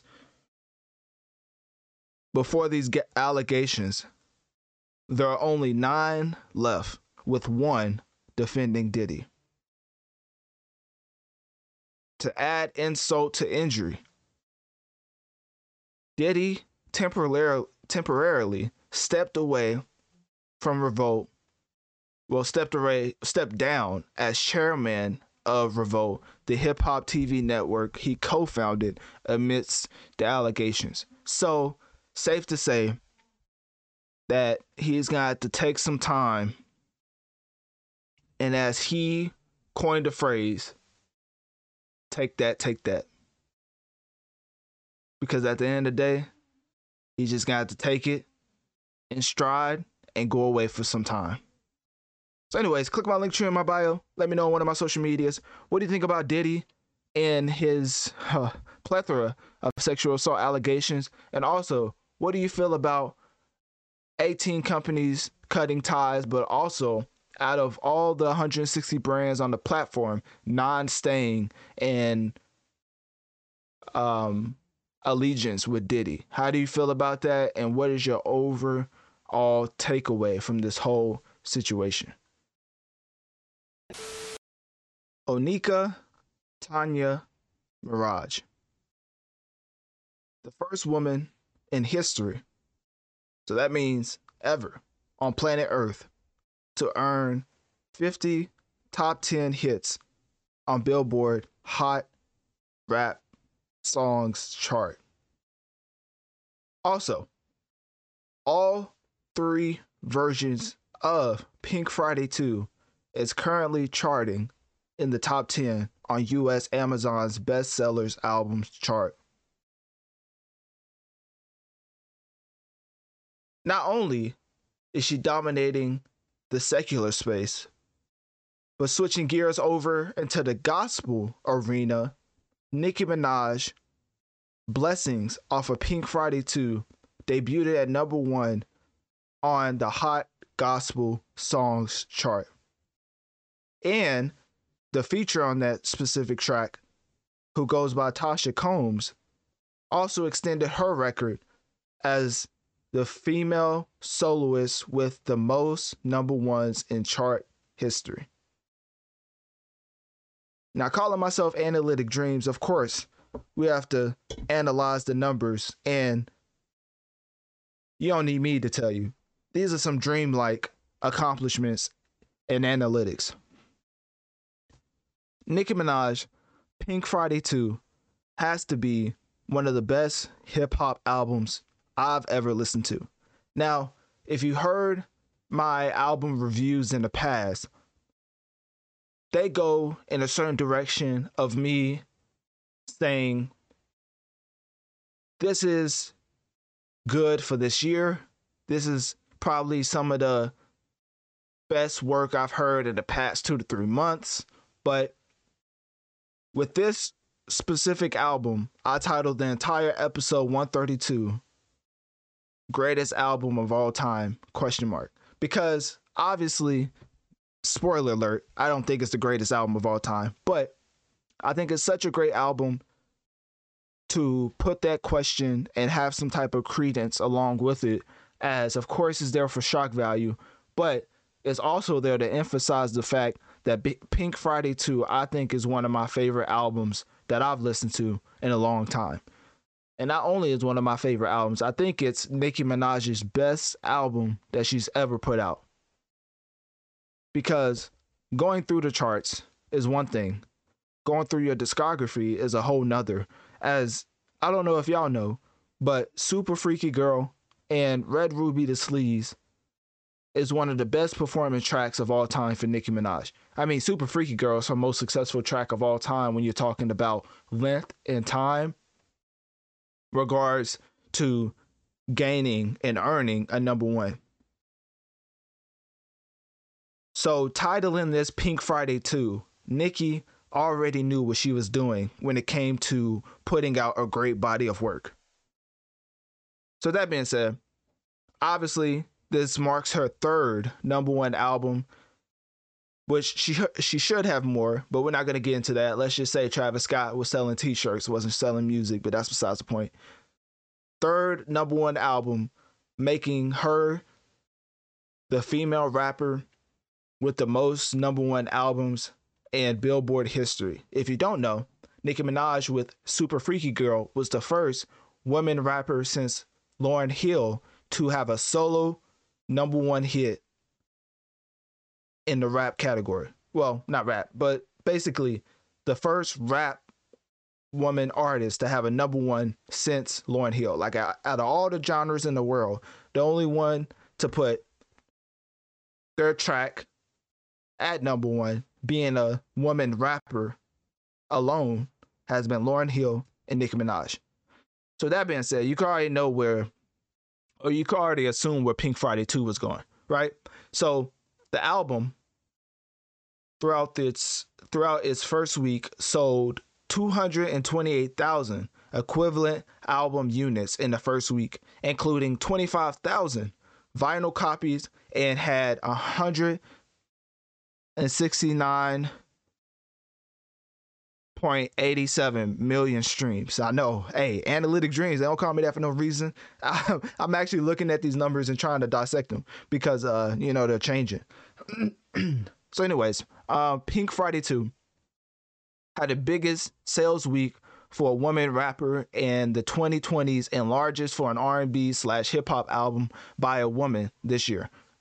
So, of course, I'm throwing all those numbers at you to let you know what type of album we're about to get into because on the later on the other half of this re- the later half of this review, I'm to give my straight personal music review of the album, of course. But right now, we're getting into analytics and some of the controversy that came along with the rollout.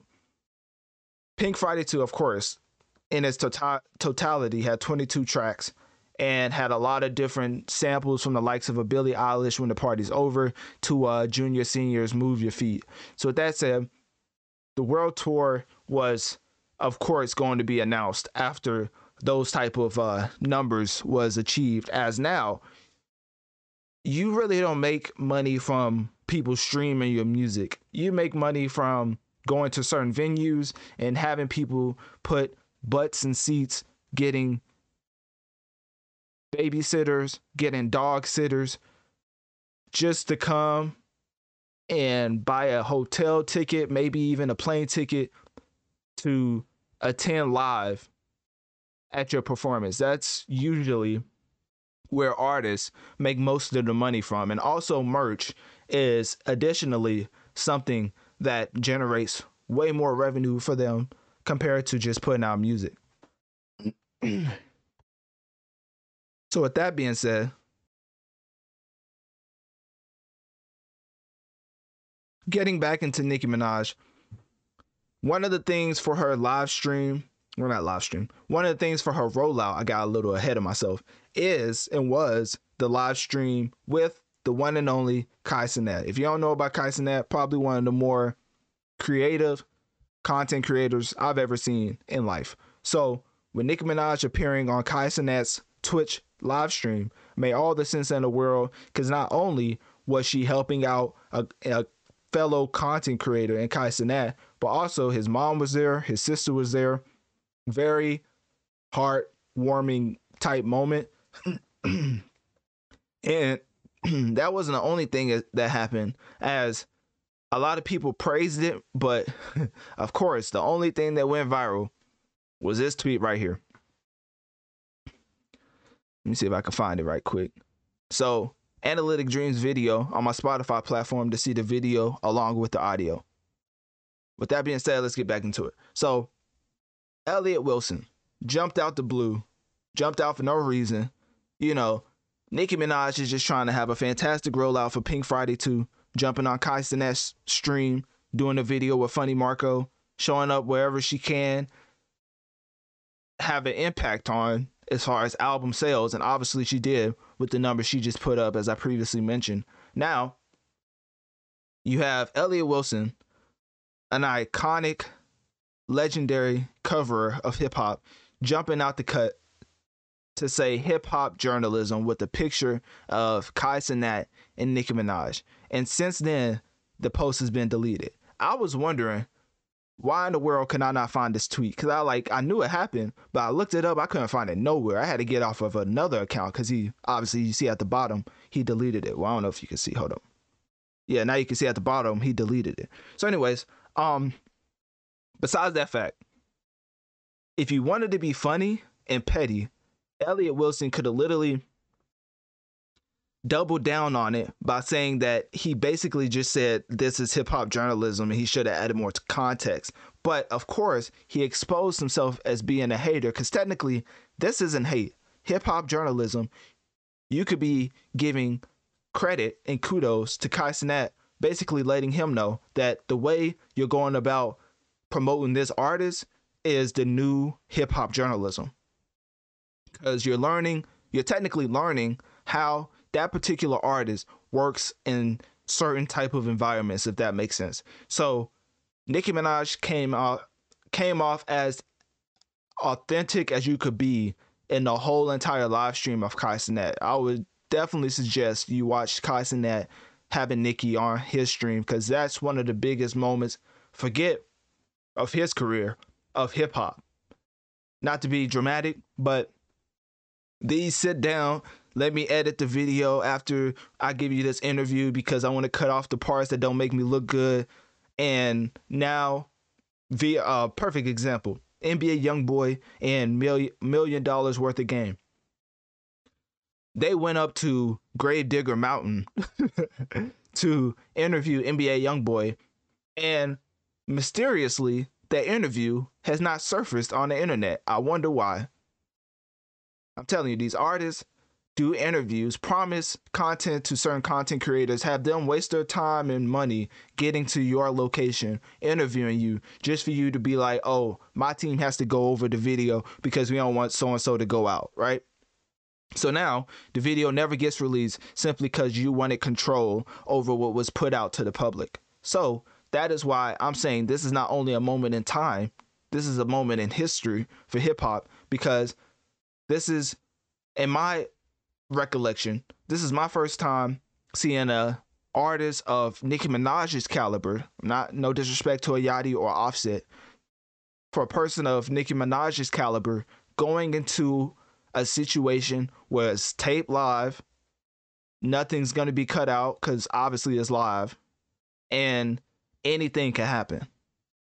Now, she already knew that Kai mom and sister was gonna come out, but as far as his best friend, uh, Your Rage, and I don't know the other two guys that came, I don't know if she knew all about that. I think the only thing that she knew was that Kai Cenat's mom and sister was going to be there, which because she had gifts for them. And even that was a special moment. As you can see right here, even though right here you can see Elliott Wilson saying hip hop journalism, basically after you you we're gonna cover him basically admitting that he was hating because honestly this type of tweet is not too condemning in itself. It's just like literally saying like oh hip-hop journalism. Like you know the new age it could, it could be taken so many ways. People just took that and basically made him expose himself on whether he was hating or not because i feel like it could have went either way. So anyways um here's the moment where Kai Cenat and nicki are basically uh well nicki's basically seeing um Kai Cenat's mom and sister. I want to. Oh, it's right here. So basically, he uh, she tells her, she tells Kai Cenat to go get them right here. I think. Bro, me and my me, and my, I'm about to go get them, and I'm gonna get. yeah, right here. So she already knew they was coming before she even came. I'm glad that they're here, and I'm glad I'm able to even do do this because this is fire. So I'm about to go get them, and I'm gonna get I'm gonna get rage. So I'm gonna get them first. So in the meantime, if you want, you can talk to the chat. I'm gonna, I'm gonna talk to the Yeah, chat. you can talk to alright. the chat. And you see how she's like authentically in a situation to where it's live, can't cut out anything, and you see Nicki, and she really looks like she does like in the music video. So at this point, it's like it's coming across in such a great way that I don't even know if she thought it was gonna turn out this good. Like the lighting and everything. Let me just say, Kai Cenat definitely got dubbed for that one. But let's get to the sentimental moment, of course, when he brought his uh, sister and mom Hi, ma. Kai, you coming? in this moment right here, I think is why everybody went so hard on Elliott because he was basically hating on this. This is my twin sister, Kaya. No.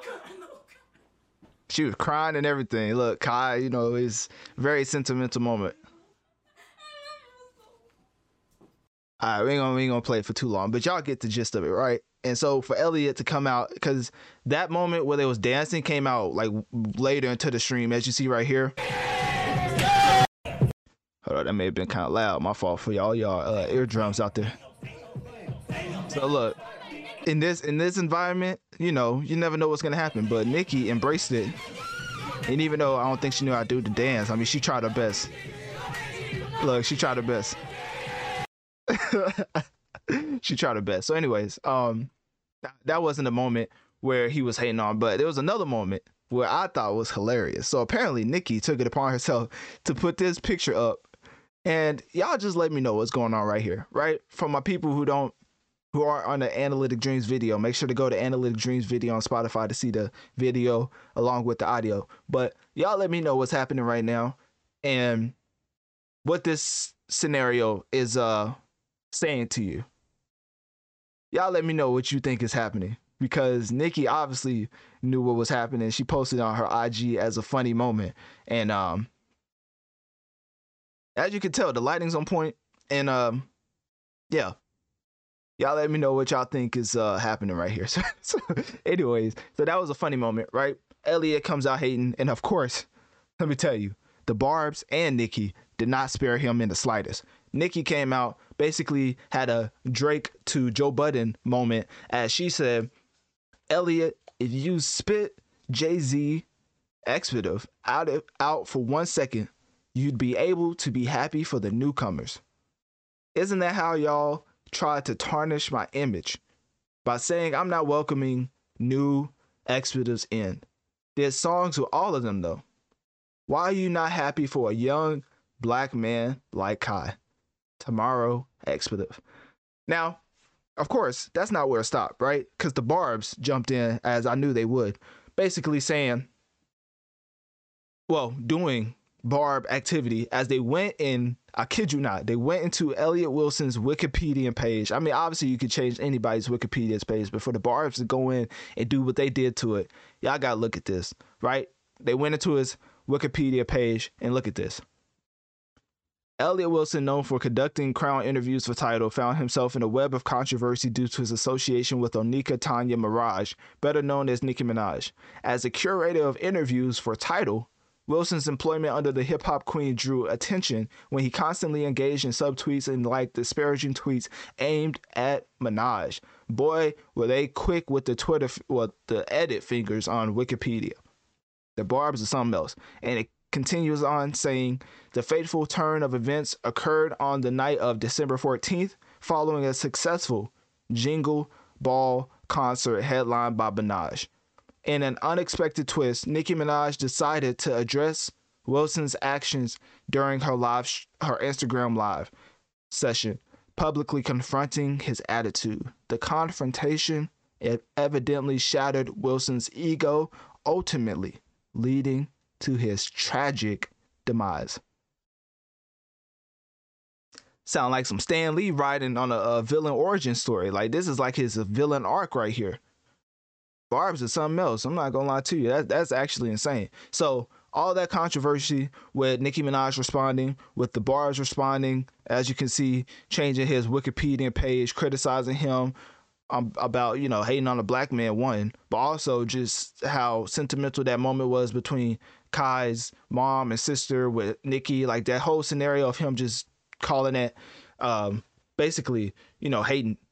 But um, he came out again, of course, you know, had to backtrack as he didn't want the barbs on him. He couldn't take it no more.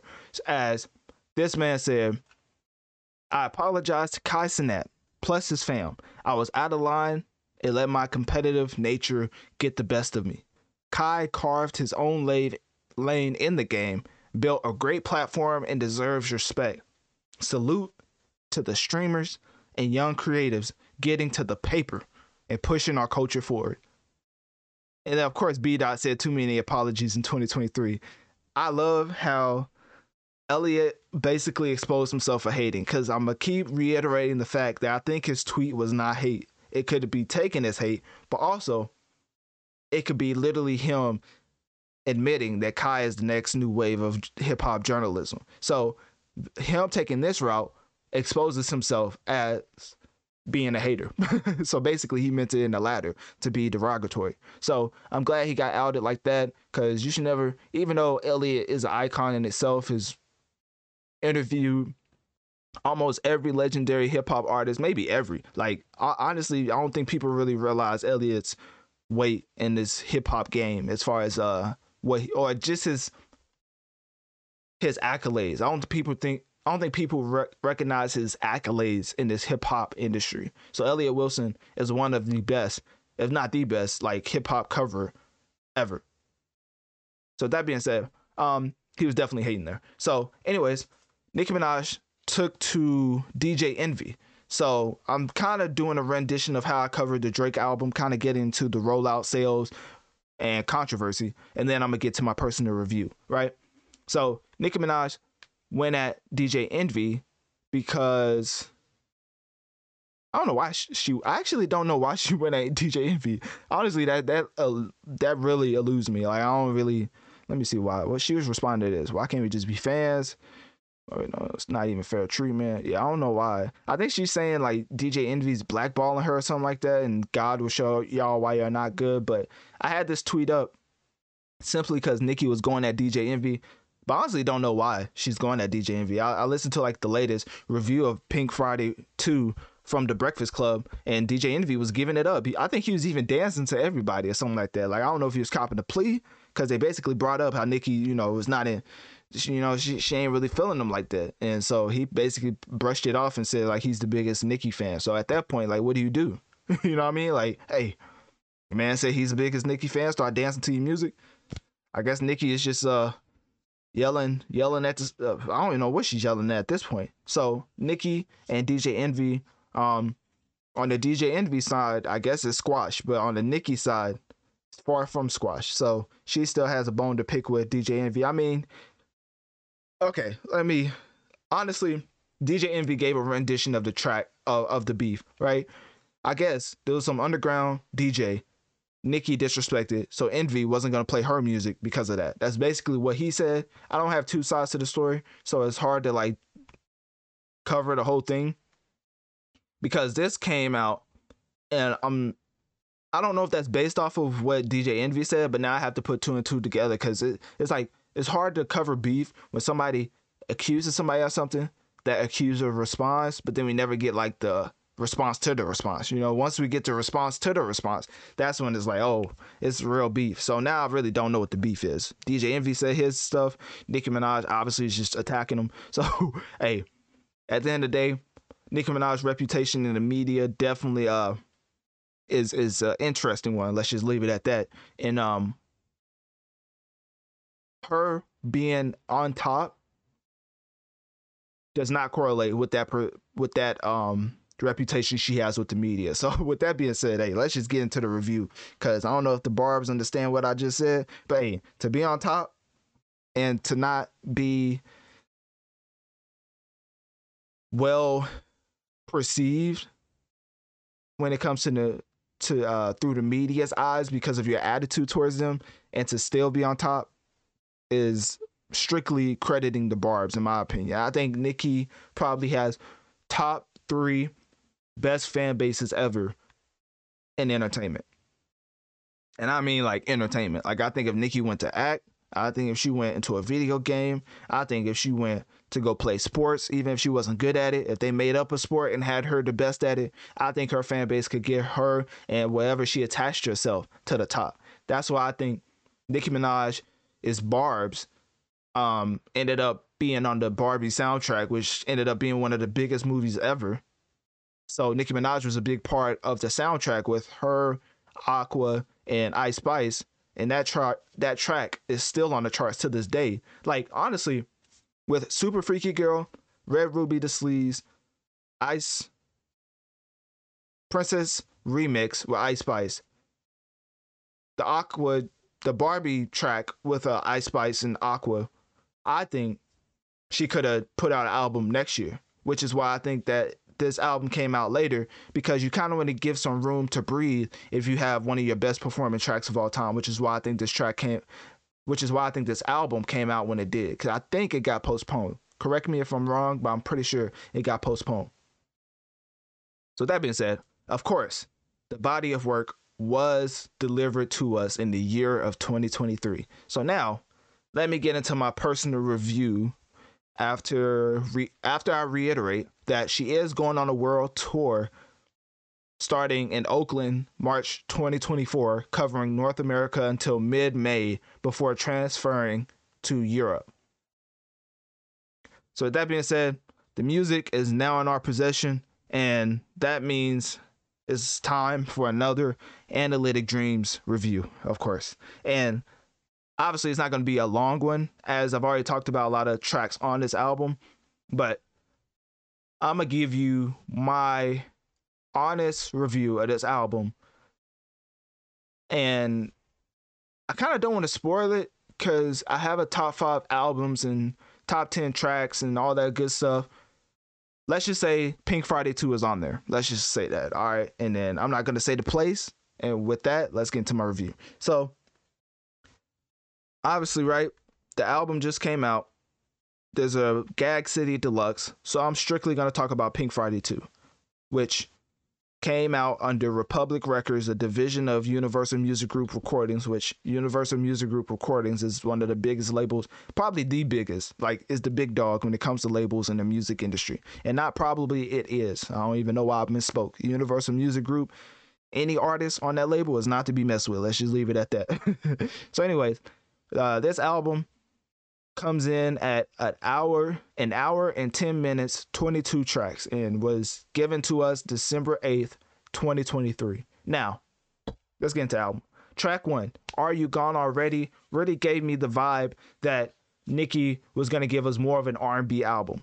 Boy, was I wrong. Obviously, she gave us a lot of different.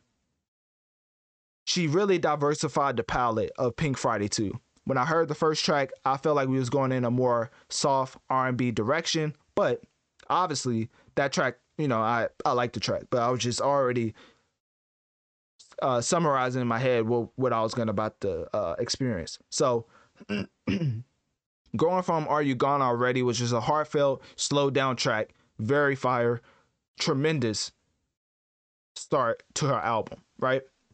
Track number two, Barbie Dangerous shows me or told me that she's gonna have a very diverse palette on this album. You go from Are You Gone already to Barbie Dangerous is a very change, um, very distinct change in the tempo.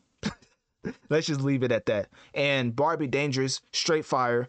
Um, if I get into the bars, like Nicki's one of those where you really have to get into the bars. So let me let me not be disrespectful and bring up one of the best rappers of all time uh, versus as let me just pick a random one. Uh, Chanel bags, they still swinging. Old hits, they still swinging. They love the flow, they still streaming. Like that one was kind of crazy. Like I think she was really talking about um how long she's been around and things of that nature. And then she also goes into, but it's kill season. You apologize, but it's still treason. I have a inkling an inclination on who's that uh, on who is uh targeted with that bar, but we're not gonna we're not gonna reach right now. Got them streaming, got them steaming like dry cleaning. I'm glad she gave a better dry cleaning bar than Drake because I'm not gonna lie, that man said he had his expletive, well, no, his um promiscuous women hanging and leave them out to dry, like they uh dry clean or something like that. I, it wasn't a good bar compared to this one. Got them steaming like dry cleaning, moving on. My timing and ain't no demon. Queen of this rap, expletive bohemian, and stuff like that. You know, like Nicki's like one of the best when it comes to rapping, and she's in my top ten. If you had to know, top ten rappers of all time, like Nicki's in there. So, and she's the only woman in there. But I mean, I don't even know why I said that, but just to let y'all know, like Nicki, it's not to be compared to only women. Like she's better than basically everybody in the game right now. so, anyways, um. of course, had to keep that tempo up from Barbie Dangerous, and that's where we get FTCU. Now I'm just gonna let you figure out what that stands for. As if you really think that Nicki Minaj can't put out a club banger in 2023 because her flow is ancient, FTCU is one of those where literally those words are applicable to their response. She gave out a great club anthem with this track and one that I'm not even gonna lie, I don't even know if I thought she had it in her because technically the way that Nicki raps over certain beats, I didn't think she would go for this type beat, especially this early into the album, which made me realize that this is going to be a different offering from Nicki. It's straight modern with a mix of Pink Friday, which I think it was going to be more old timey type beats, like boom bap with her rapping type beats. But this was more like club anthems. You could see this going off in every single establishment. Let's just leave it at that.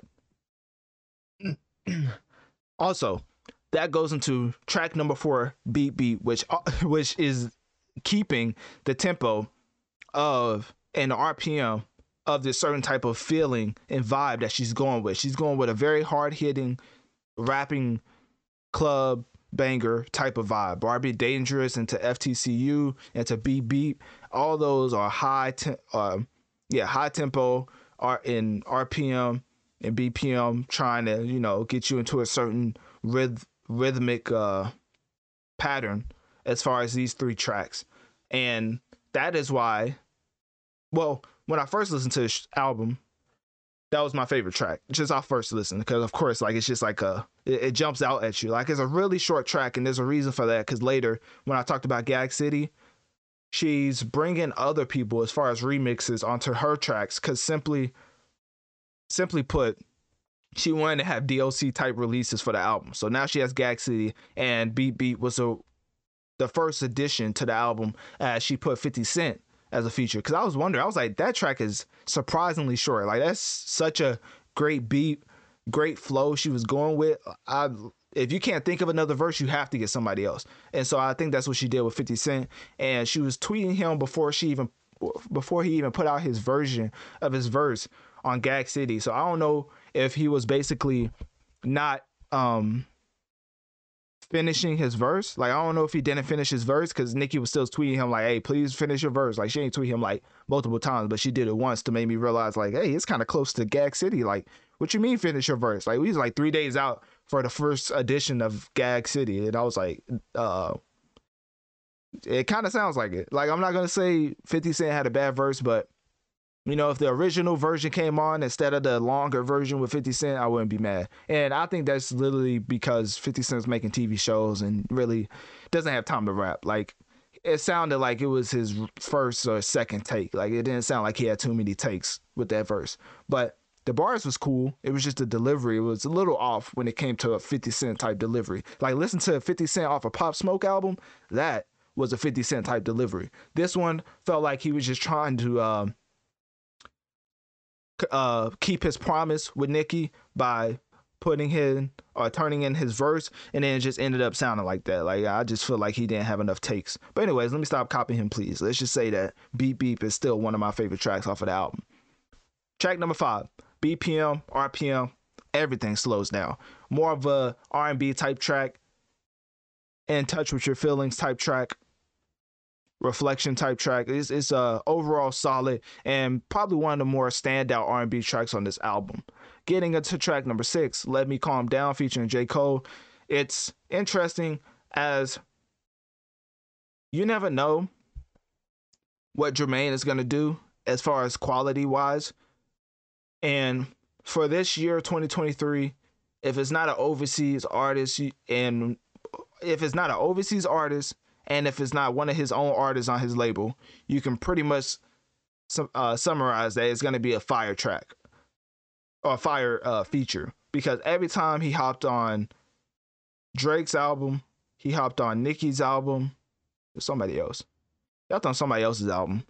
Oh no, it was Burna Boy. Yeah, that's the one I was talking about when yeah, overseas that that track was, that verse was terrible. So if it's one of his uh competitors in the space and not an overseas artist or somebody on his label, you can probably already tell that it's going to be a fire verse. And for J. Cole, I feel like he still has to work on it. I don't think he really gets the flack he deserves for giving that verse to J Hope and to Burna Boy and to what was his name? Um, who is that guy off his label? I forget his name. But anyways, um, yeah, I totally forgot his name. But J. Cole, they're talking about him being on a crazy fire feature run, and he's really not. It's really just this track, the Drake track, and there's a reason why it's so publicized. It's because it's Nicki and Drake. Like, come on now. Like, once you do it on your own album, which I have no doubt that he would, but I think that he should stick to trying to find his uh flow before he just hops on a random track. Because obviously, you just hop on a random track and stuff like the J uh, the J Hope feature and the Burna Boy feature happens, which is just not good. So, anyways, that track was um I say all that to say that's literally a classic. Like when I first heard that, I was like, dang, this is a classic, classic. Like Nicki had a wave, and you're gonna hear me reiterate these sentiments. As far as Drake project versus this one, Nicki definitely had the better song to go along with J. Cole. I know a lot of people are going to be like, what? First person shooter is fire. But as far as the song structure and the, the vibe and the overall longevity, I feel like Let Me Calm Down is a better track. But hey, teach his own. Track number seven, R&B, featuring Lil Wayne and Tate Kobang. I just want to say, whoever Tate uh, Kobang is, you may have to just stick to being a ghostwriter. No hate, because I think you took over this track, but it could have been in a way that you gave your verse to Lil Wayne. This is gonna sound so much like hate. I actually saying out loud is kind of crazy. But Tate Kobang, right? There's nothing wrong with being a tremendous ghost ghostwriter. The Dream did it, Partisan did it, Quentin Miller did it. You can be a great ghost ghostwriter, you know, turn in your reference tracks and let the bigger artists rap and sing over whatever you make because I feel like there's a bigger bag in ghostwriting than actually making music. And if you're not the type of person that doesn't need the spotlight, it's perfect, right? You got all the money in the world and don't have to have your face light out there. It's literally like the dream. So for your chorus to end up on this album, I think it's because it deserved it. But if you would have gave that same chorus to Lil Wayne, I think this track would have been better because going from you to Nicki to Lil Wayne for you only to be there for the chorus it's kind of interesting because I'm like, does he add some type of numbers appeal or is it just like, let me see. So 2.5 monthly listeners. Like at that point, like, come on, man. Like you, you gotta just just uh ghostwrite for somebody. Like obviously that's a lot, right? 2.5 is a lot. Uh shout out to, you know, Notorious Mass Effect almost reaching 3 million. But um with that being said, let me just say something. Just become a ghostwriter. nobody wants to. It sounds so crazy, but nobody wants to hear your eh, your amazing chorus rap by you. If Lil Wayne's on the same exact track and Nicki and Nicki Minaj is on the track, let Nicki and Lil Wayne have that moment, and you just be a ghostwriter and just get the royalties from that track. And you may have to get in touch with a uh, door or something so he could he could teach you the way. Cause hey, there's a reason why we don't get a lot of party next door music, and I'm just gonna leave it at that. So, anyways, uh, Pink Friday, track number eight, straight fire. I like the vibe she was going for. A lot of sentimental tracks and emotional tracks, really getting her stuff off her chest. And Pink Birthday was one of those that really led to that. Uh, really was the vessel for that. Track number nine, Needle. I mean, the boy is on it. So come on now. When you have the GOAT on your track, it's automatically going to be fire. But in all seriousness, Drake coming with this type of tempo was definitely unexpected. I mean, I'm not going to say that seeing Nicki and Drake, they're going to have like a lemon pepper freestyle, but I was expecting, you know, some type of lyrical exercise and battle. But of course, they went the pop con, whatever. I forget what that's called. The, um, I think it's like pop Caribbean. I don't know. Anyways, it's some type of Mik- uh, Mykonos type of flow that Drake is on, and uh, singing, of course, is is very much pop. It's a pop track, and like a, I'm gonna keep saying, Nicki has a lot of timeless music on this album, which is why this is, which is why the title of this episode is greatest album of all time, because I think it's one of those where later down the line, we're gonna look back and be like, dang, like Nicki gave us a lot of amazing, iconic tracks on one body of work. So Needle is just one of those where it's just a timeless track with uh, Drake in a different bag, but his most successful bag is One Dance. Um, there's another one. There's other ones. Uh, the one with Tim's. I'll have to bring up his. I'm a, I'm a Drake stan. I still can't think of it. It's it's it's uh the gifts and curse of, of taking in a lot of information. But anyways, Drake's singing type tracks definitely perform way better than his rapping tracks, like "In My Feelings," uh, "Hotline Bling." Like singing is definitely the bag when it comes to success with Drake, and um, he's he's in his bag with, with Needle. So, track number ten. Now, this is where I draw the line. not gonna lie to you, as a male, as a straight male, nothing wrong with being a you know um, whatever you identify as. There's nothing wrong. Teach his own. Different strokes for different folks, literally. So, uh, with that being said, Cowgirl is just not something I could get behind. Pause. So, well, is that pause? I don't know. Y'all get, hey, y'all figure it out. So, it's Cowgirl. The way that the track is structured, as a guy, it's just hard for me to, you know what I mean? It's like a Powerpuff Girls, like some Shake It Up, you know, like some Disney Channel, Nickelodeon type vibe, but for girls. Like it's like some what's the unicorns show? I forget the unicorn show. But anyways, it's like that type of vibe, you know, rainbow colors. I can just see girls. Like it's just it's like a Barbie type track. Like literally, it's for Bar. Uh, nah, it's a little more R rated for Barbie. Uh, let's just say Cowgirl is for the girls, and you have to listen to a girl give her a review of that track. I'm just gonna say sonically, it was great, but as far as the lyrical content, it's hard to get behind and you know sing along as a guy. That's all I'm gonna say. So let's keep going. So track number eleven, everybody featuring Lil Uzi Vert. This is the one everybody's talking about. Do I really have to spend too much time on it? I mean, everybody has everybody in a frenzy shaking their hips to this track. So and you know you have Lil Uzi Vert on it, so it also adds to the fact that you know everybody's doing the uh, shaking your hips to it or whatever they call that. So I sound old when I say that. What what is that dance called? I I totally forgot. Yeah, I forgot what that's called. Dang, I must be getting old. That's crazy. Uh, track number twelve, big difference. This one straight. All of these tracks are fire. I don't even have to say that, right? But big difference is, uh, you know, pun intended lets me know is a big difference between Pink Friday 2 and the rest of these albums that came out in 2023. Let me just say that. So that should leave you with all you need to know. Track number 13, Red Ruby Da Sleeze, already recorded, uh, I mean, already uh, reviewed that. Track number 14, Ford from Trini. Oh, this is the uh, Trinidadian type track, Trinidad type track. I think I said it right. Trini, Trinidadian. What type of Yo, what type of place did I just say? I think it's Trinidad type track. Hopefully I'm right. But anyways, um, that track was fire. Sking and uh Skillibeng really added a unique sonic uh, approach to the album, which switched things up, which made me realize that even more classic body of work and the fact that she gave us so many different offerings, but they're all fire in its own right. So with that being said, let's keep going. Track number 15, Pink Friday Girls. Um, I actually don't remember too much about that track. I don't, I don't know the difference between Pink Friday and Pink Friday Girls.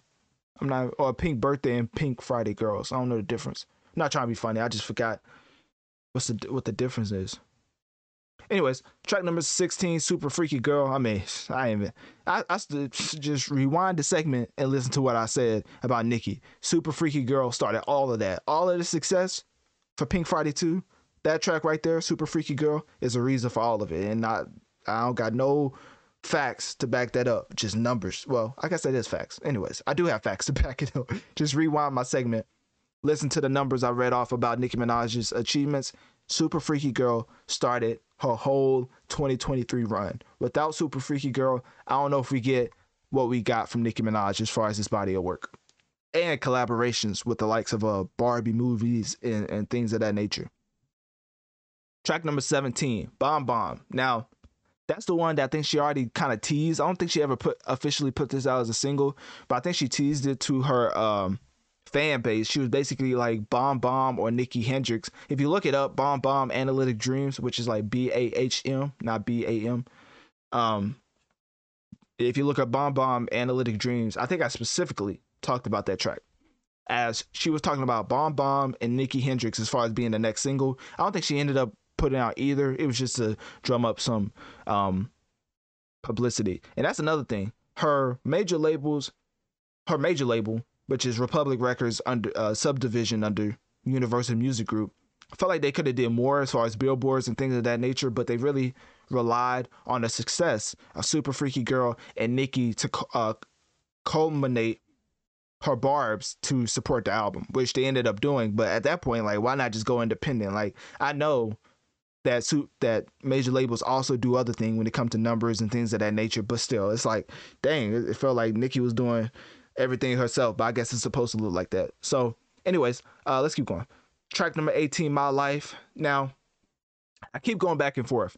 If I had to be honest, track number 22, Just the Memories, and track number 18, My Life, which is the one we're currently on, is battling for my favorite track off of the album. I don't know why. I just feel like my life is the best of both worlds when it comes to rapping and singing. But just the memories, the way it ends off, I think the way you start your album and the way you end your album really gives more credence into if it's a classic body of work or not. And for just the memories, I know I'm skipping ahead, but I think I'm gonna go with that one. Just the memories, I like the way that Nicki kind of unloaded on us and, and gave us some insight into her life. So, anyways, track number 18, My Life, is a close second, I guess. You know, take what you can get, I guess. Track number 19, Nicki Hendrix featuring Future. Um, just another reminder that J. Cole fans will always be delusional. Now I know what you're saying. That came out of left field, ain't it? That did, you know. Hey, J. Cole catching slander whenever I'm on this mic. Pause. So, anyways, um, Future. When people talk about the big three, they always say Drake, Kendrick, J. Cole. But when people recognize the impact, they always bring up Future's name.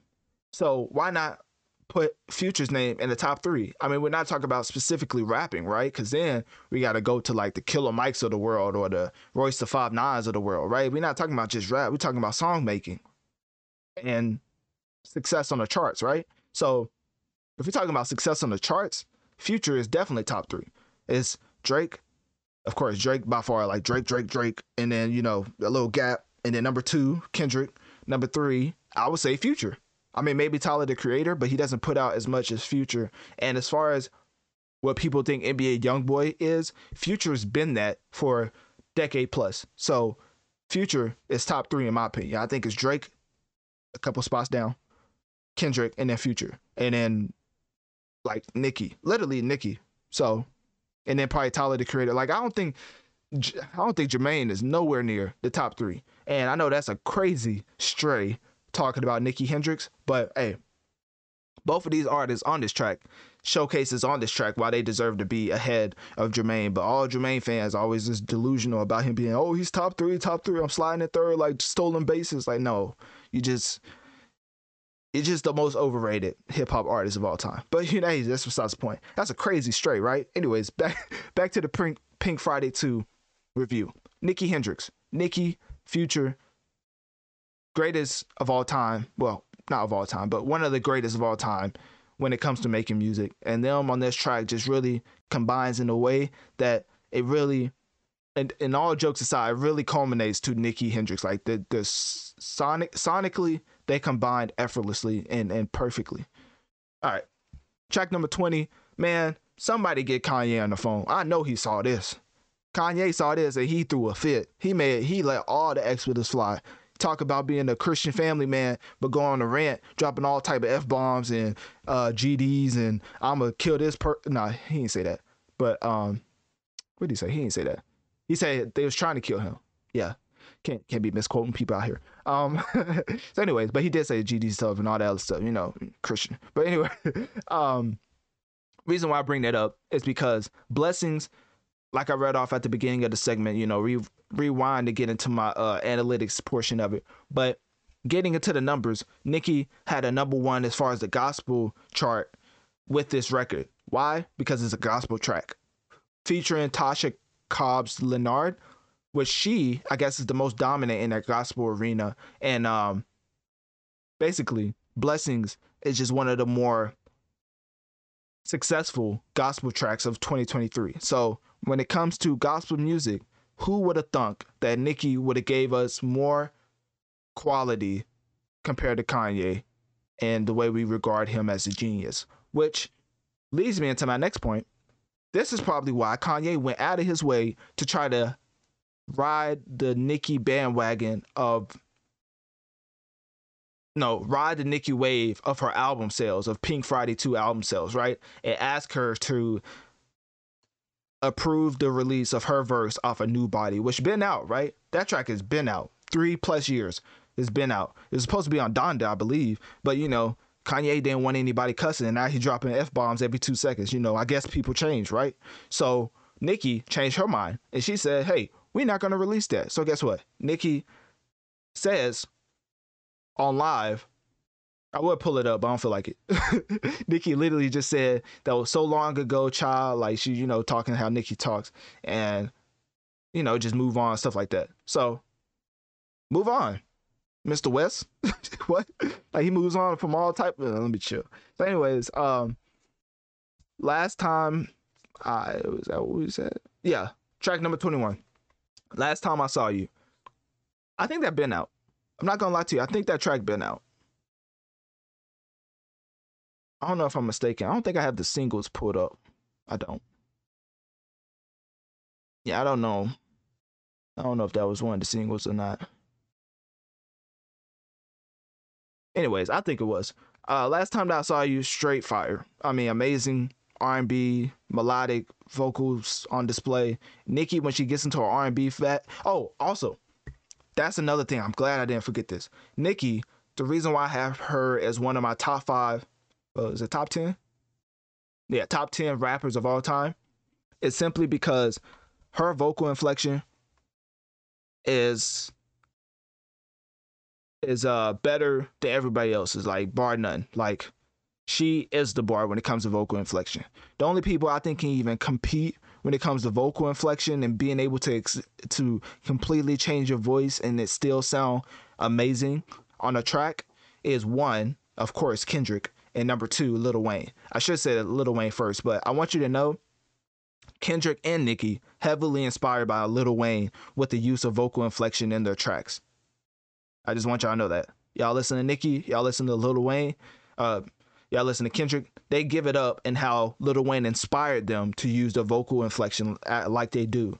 So they are the best ones to get in that vocal inflection range when it comes to putting out content and uh, music. So last time that I saw you, basically the, the reason why that reminded me to say that point is because Nicki vocal inflection into becoming a straight singer in this track is straight fire. Like you know when Nicki gets into deep, not deep voice, but you know a deeper voice, like uh, like beep beep, right? The way she starts. Okay, listen to the way that she starts off beep beep track number four, and then listen to the way she starts off track number twenty one. Last time that I saw you, the vocal inflection is on is unbelievable. Way better than all the artists ever. Like like Nicki, Kendrick, and Lil Wayne is probably the only rappers who have that level of vocal inflection. Anyways, track number 22, Just the Memories. Now, like I said, favorite track off of the album, and there's a reason for that. As if you go to the lyrics right here, she gets into a lot of things, right? When every label turned me down and they laughed about it, I remember going home and writing 50 more raps just because I knew you really wanted me to fall back. Like, that's one of those where it's like everybody can relate, but she's also giving you a glimpse into her life. Uh, she get into like, she said, I remember one of my first crushes in the fifth grade. He got killed, stabbed in the neck with a switchblade. Goodness. I remember this girl in the hood thought she caught me slipping. I got arrested and I assaulted with a deadly weapon. Now, it's not hip hop without the trinity of topics, right? You know, guns, drugs, and women. Am I right? So, Nicki had to put that in there. But as always, she put a lot of introspective personal reflections into this track that made it my favorite. Because if you don't know, if you couldn't tell by now, I like when artists put their emotions into the music. So, because I feel like every project should be you revealing something of yourself to your audience because of their support. I don't know if that makes sense. So, anyways, Nicki Minaj put out this track, right? At the end of her album for a reason. She ended off her verse saying, Drake don't owe me anything, never did. Lil Wayne always remember that I never slid. I never got that one. Let me click that. What does that mean? That she never slid.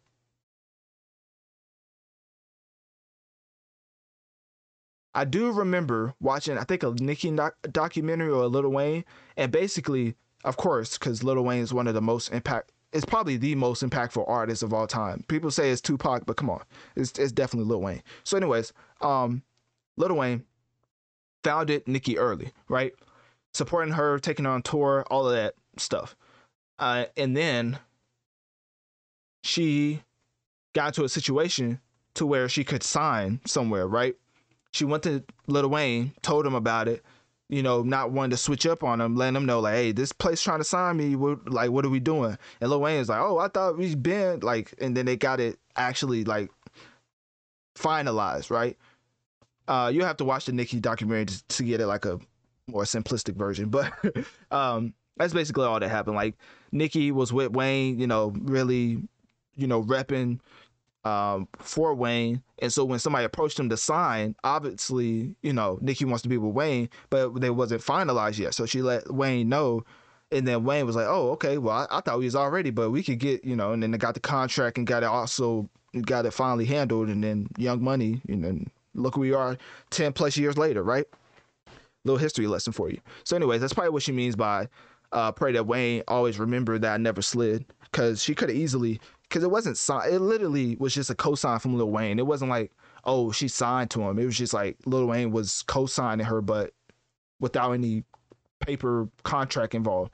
So she could have went. She could have pulled a Megan. This, let me chill.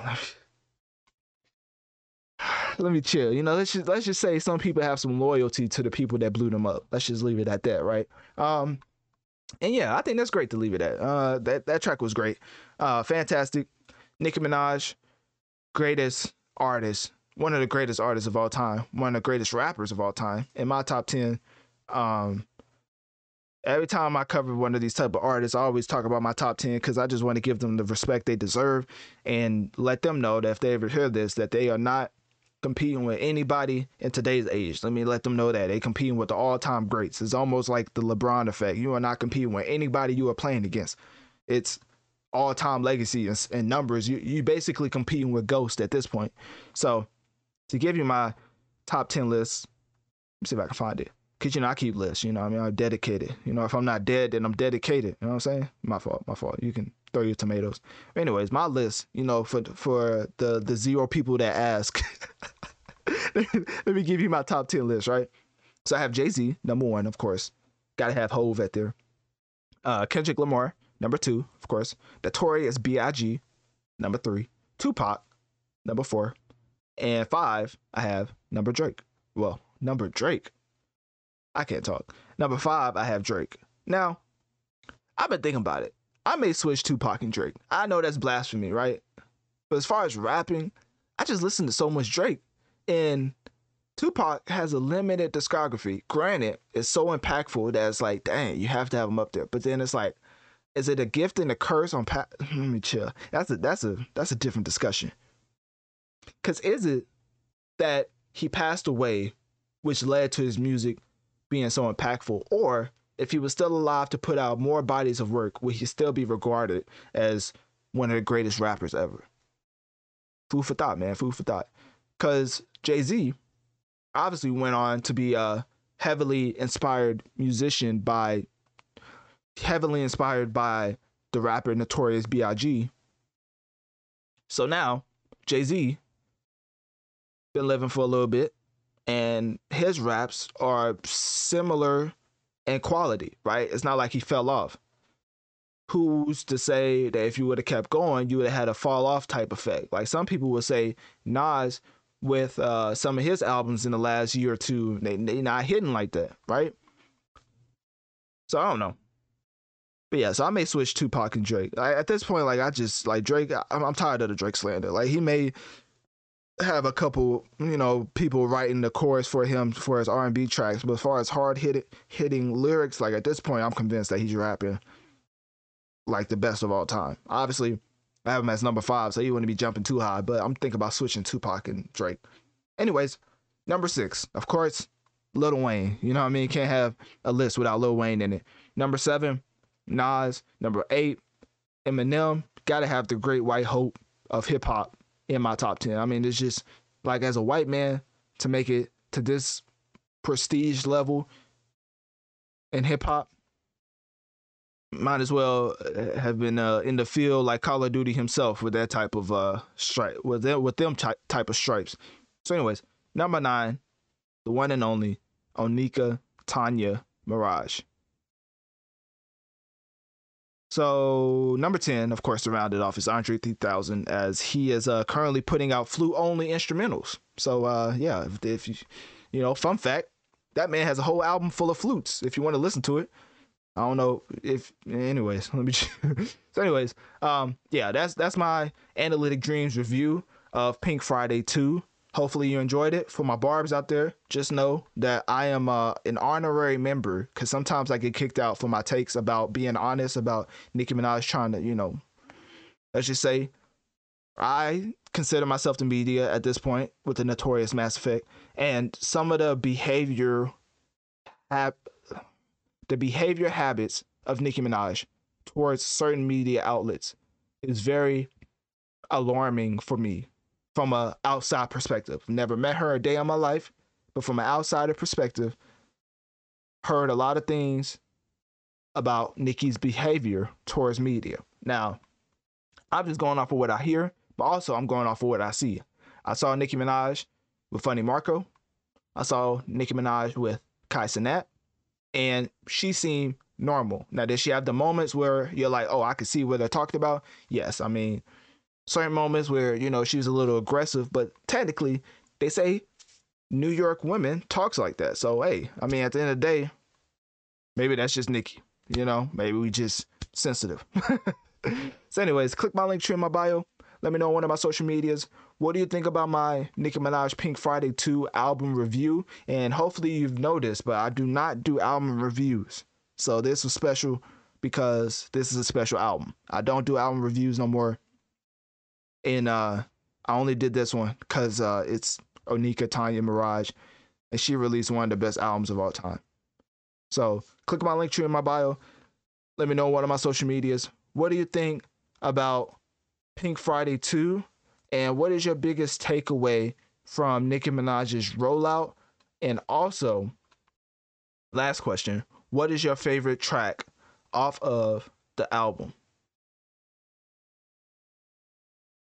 So that's about it for episode 132. Thank you for tuning into the Notorious Mass Effect podcast.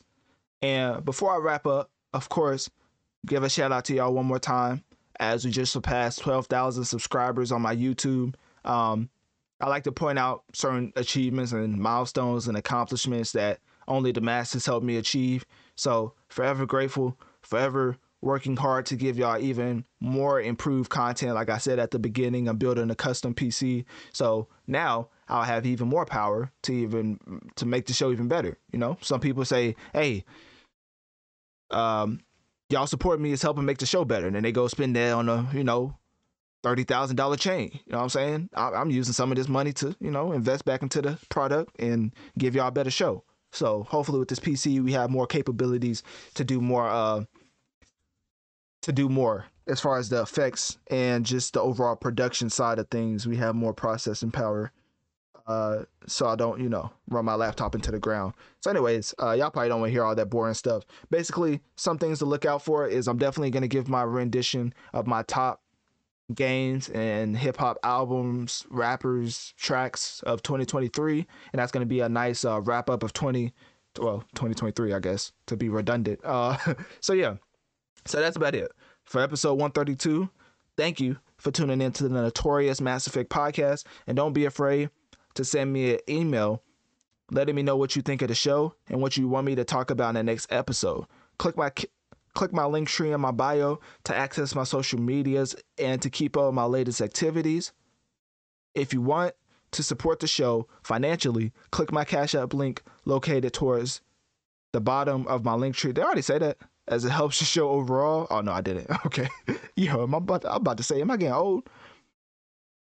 Make sure to share this podcast and rate the show five stars on whatever platform you are currently listening on, as this helps the show reach more people so we can grow together and affect the masses.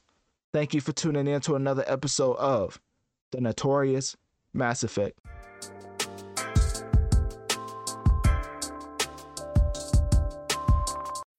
When you need mealtime inspiration, it's worth shopping Kroger, where you'll find over 30,000 mouthwatering choices that excite your inner foodie. And no matter what tasty choice you make, you'll enjoy our everyday low prices, plus extra ways to save, like digital coupons worth over $600 each week. You can also save up to $1 off per gallon at the pump with fuel points. More savings and more inspiring flavors make shopping Kroger worth it every time. Kroger, fresh for everyone. Fuel restrictions apply.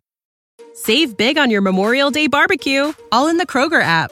Get half gallons of delicious Kroger milk for 129 each, then get flavorful Tyson natural boneless chicken breasts for 249 a pound, all with your card and a digital coupon. Shop these deals at your local Kroger today or tap the screen now to download the Kroger app to save big today. Kroger, fresh for everyone. Prices and product availability subject to change. Restrictions apply. See site for details.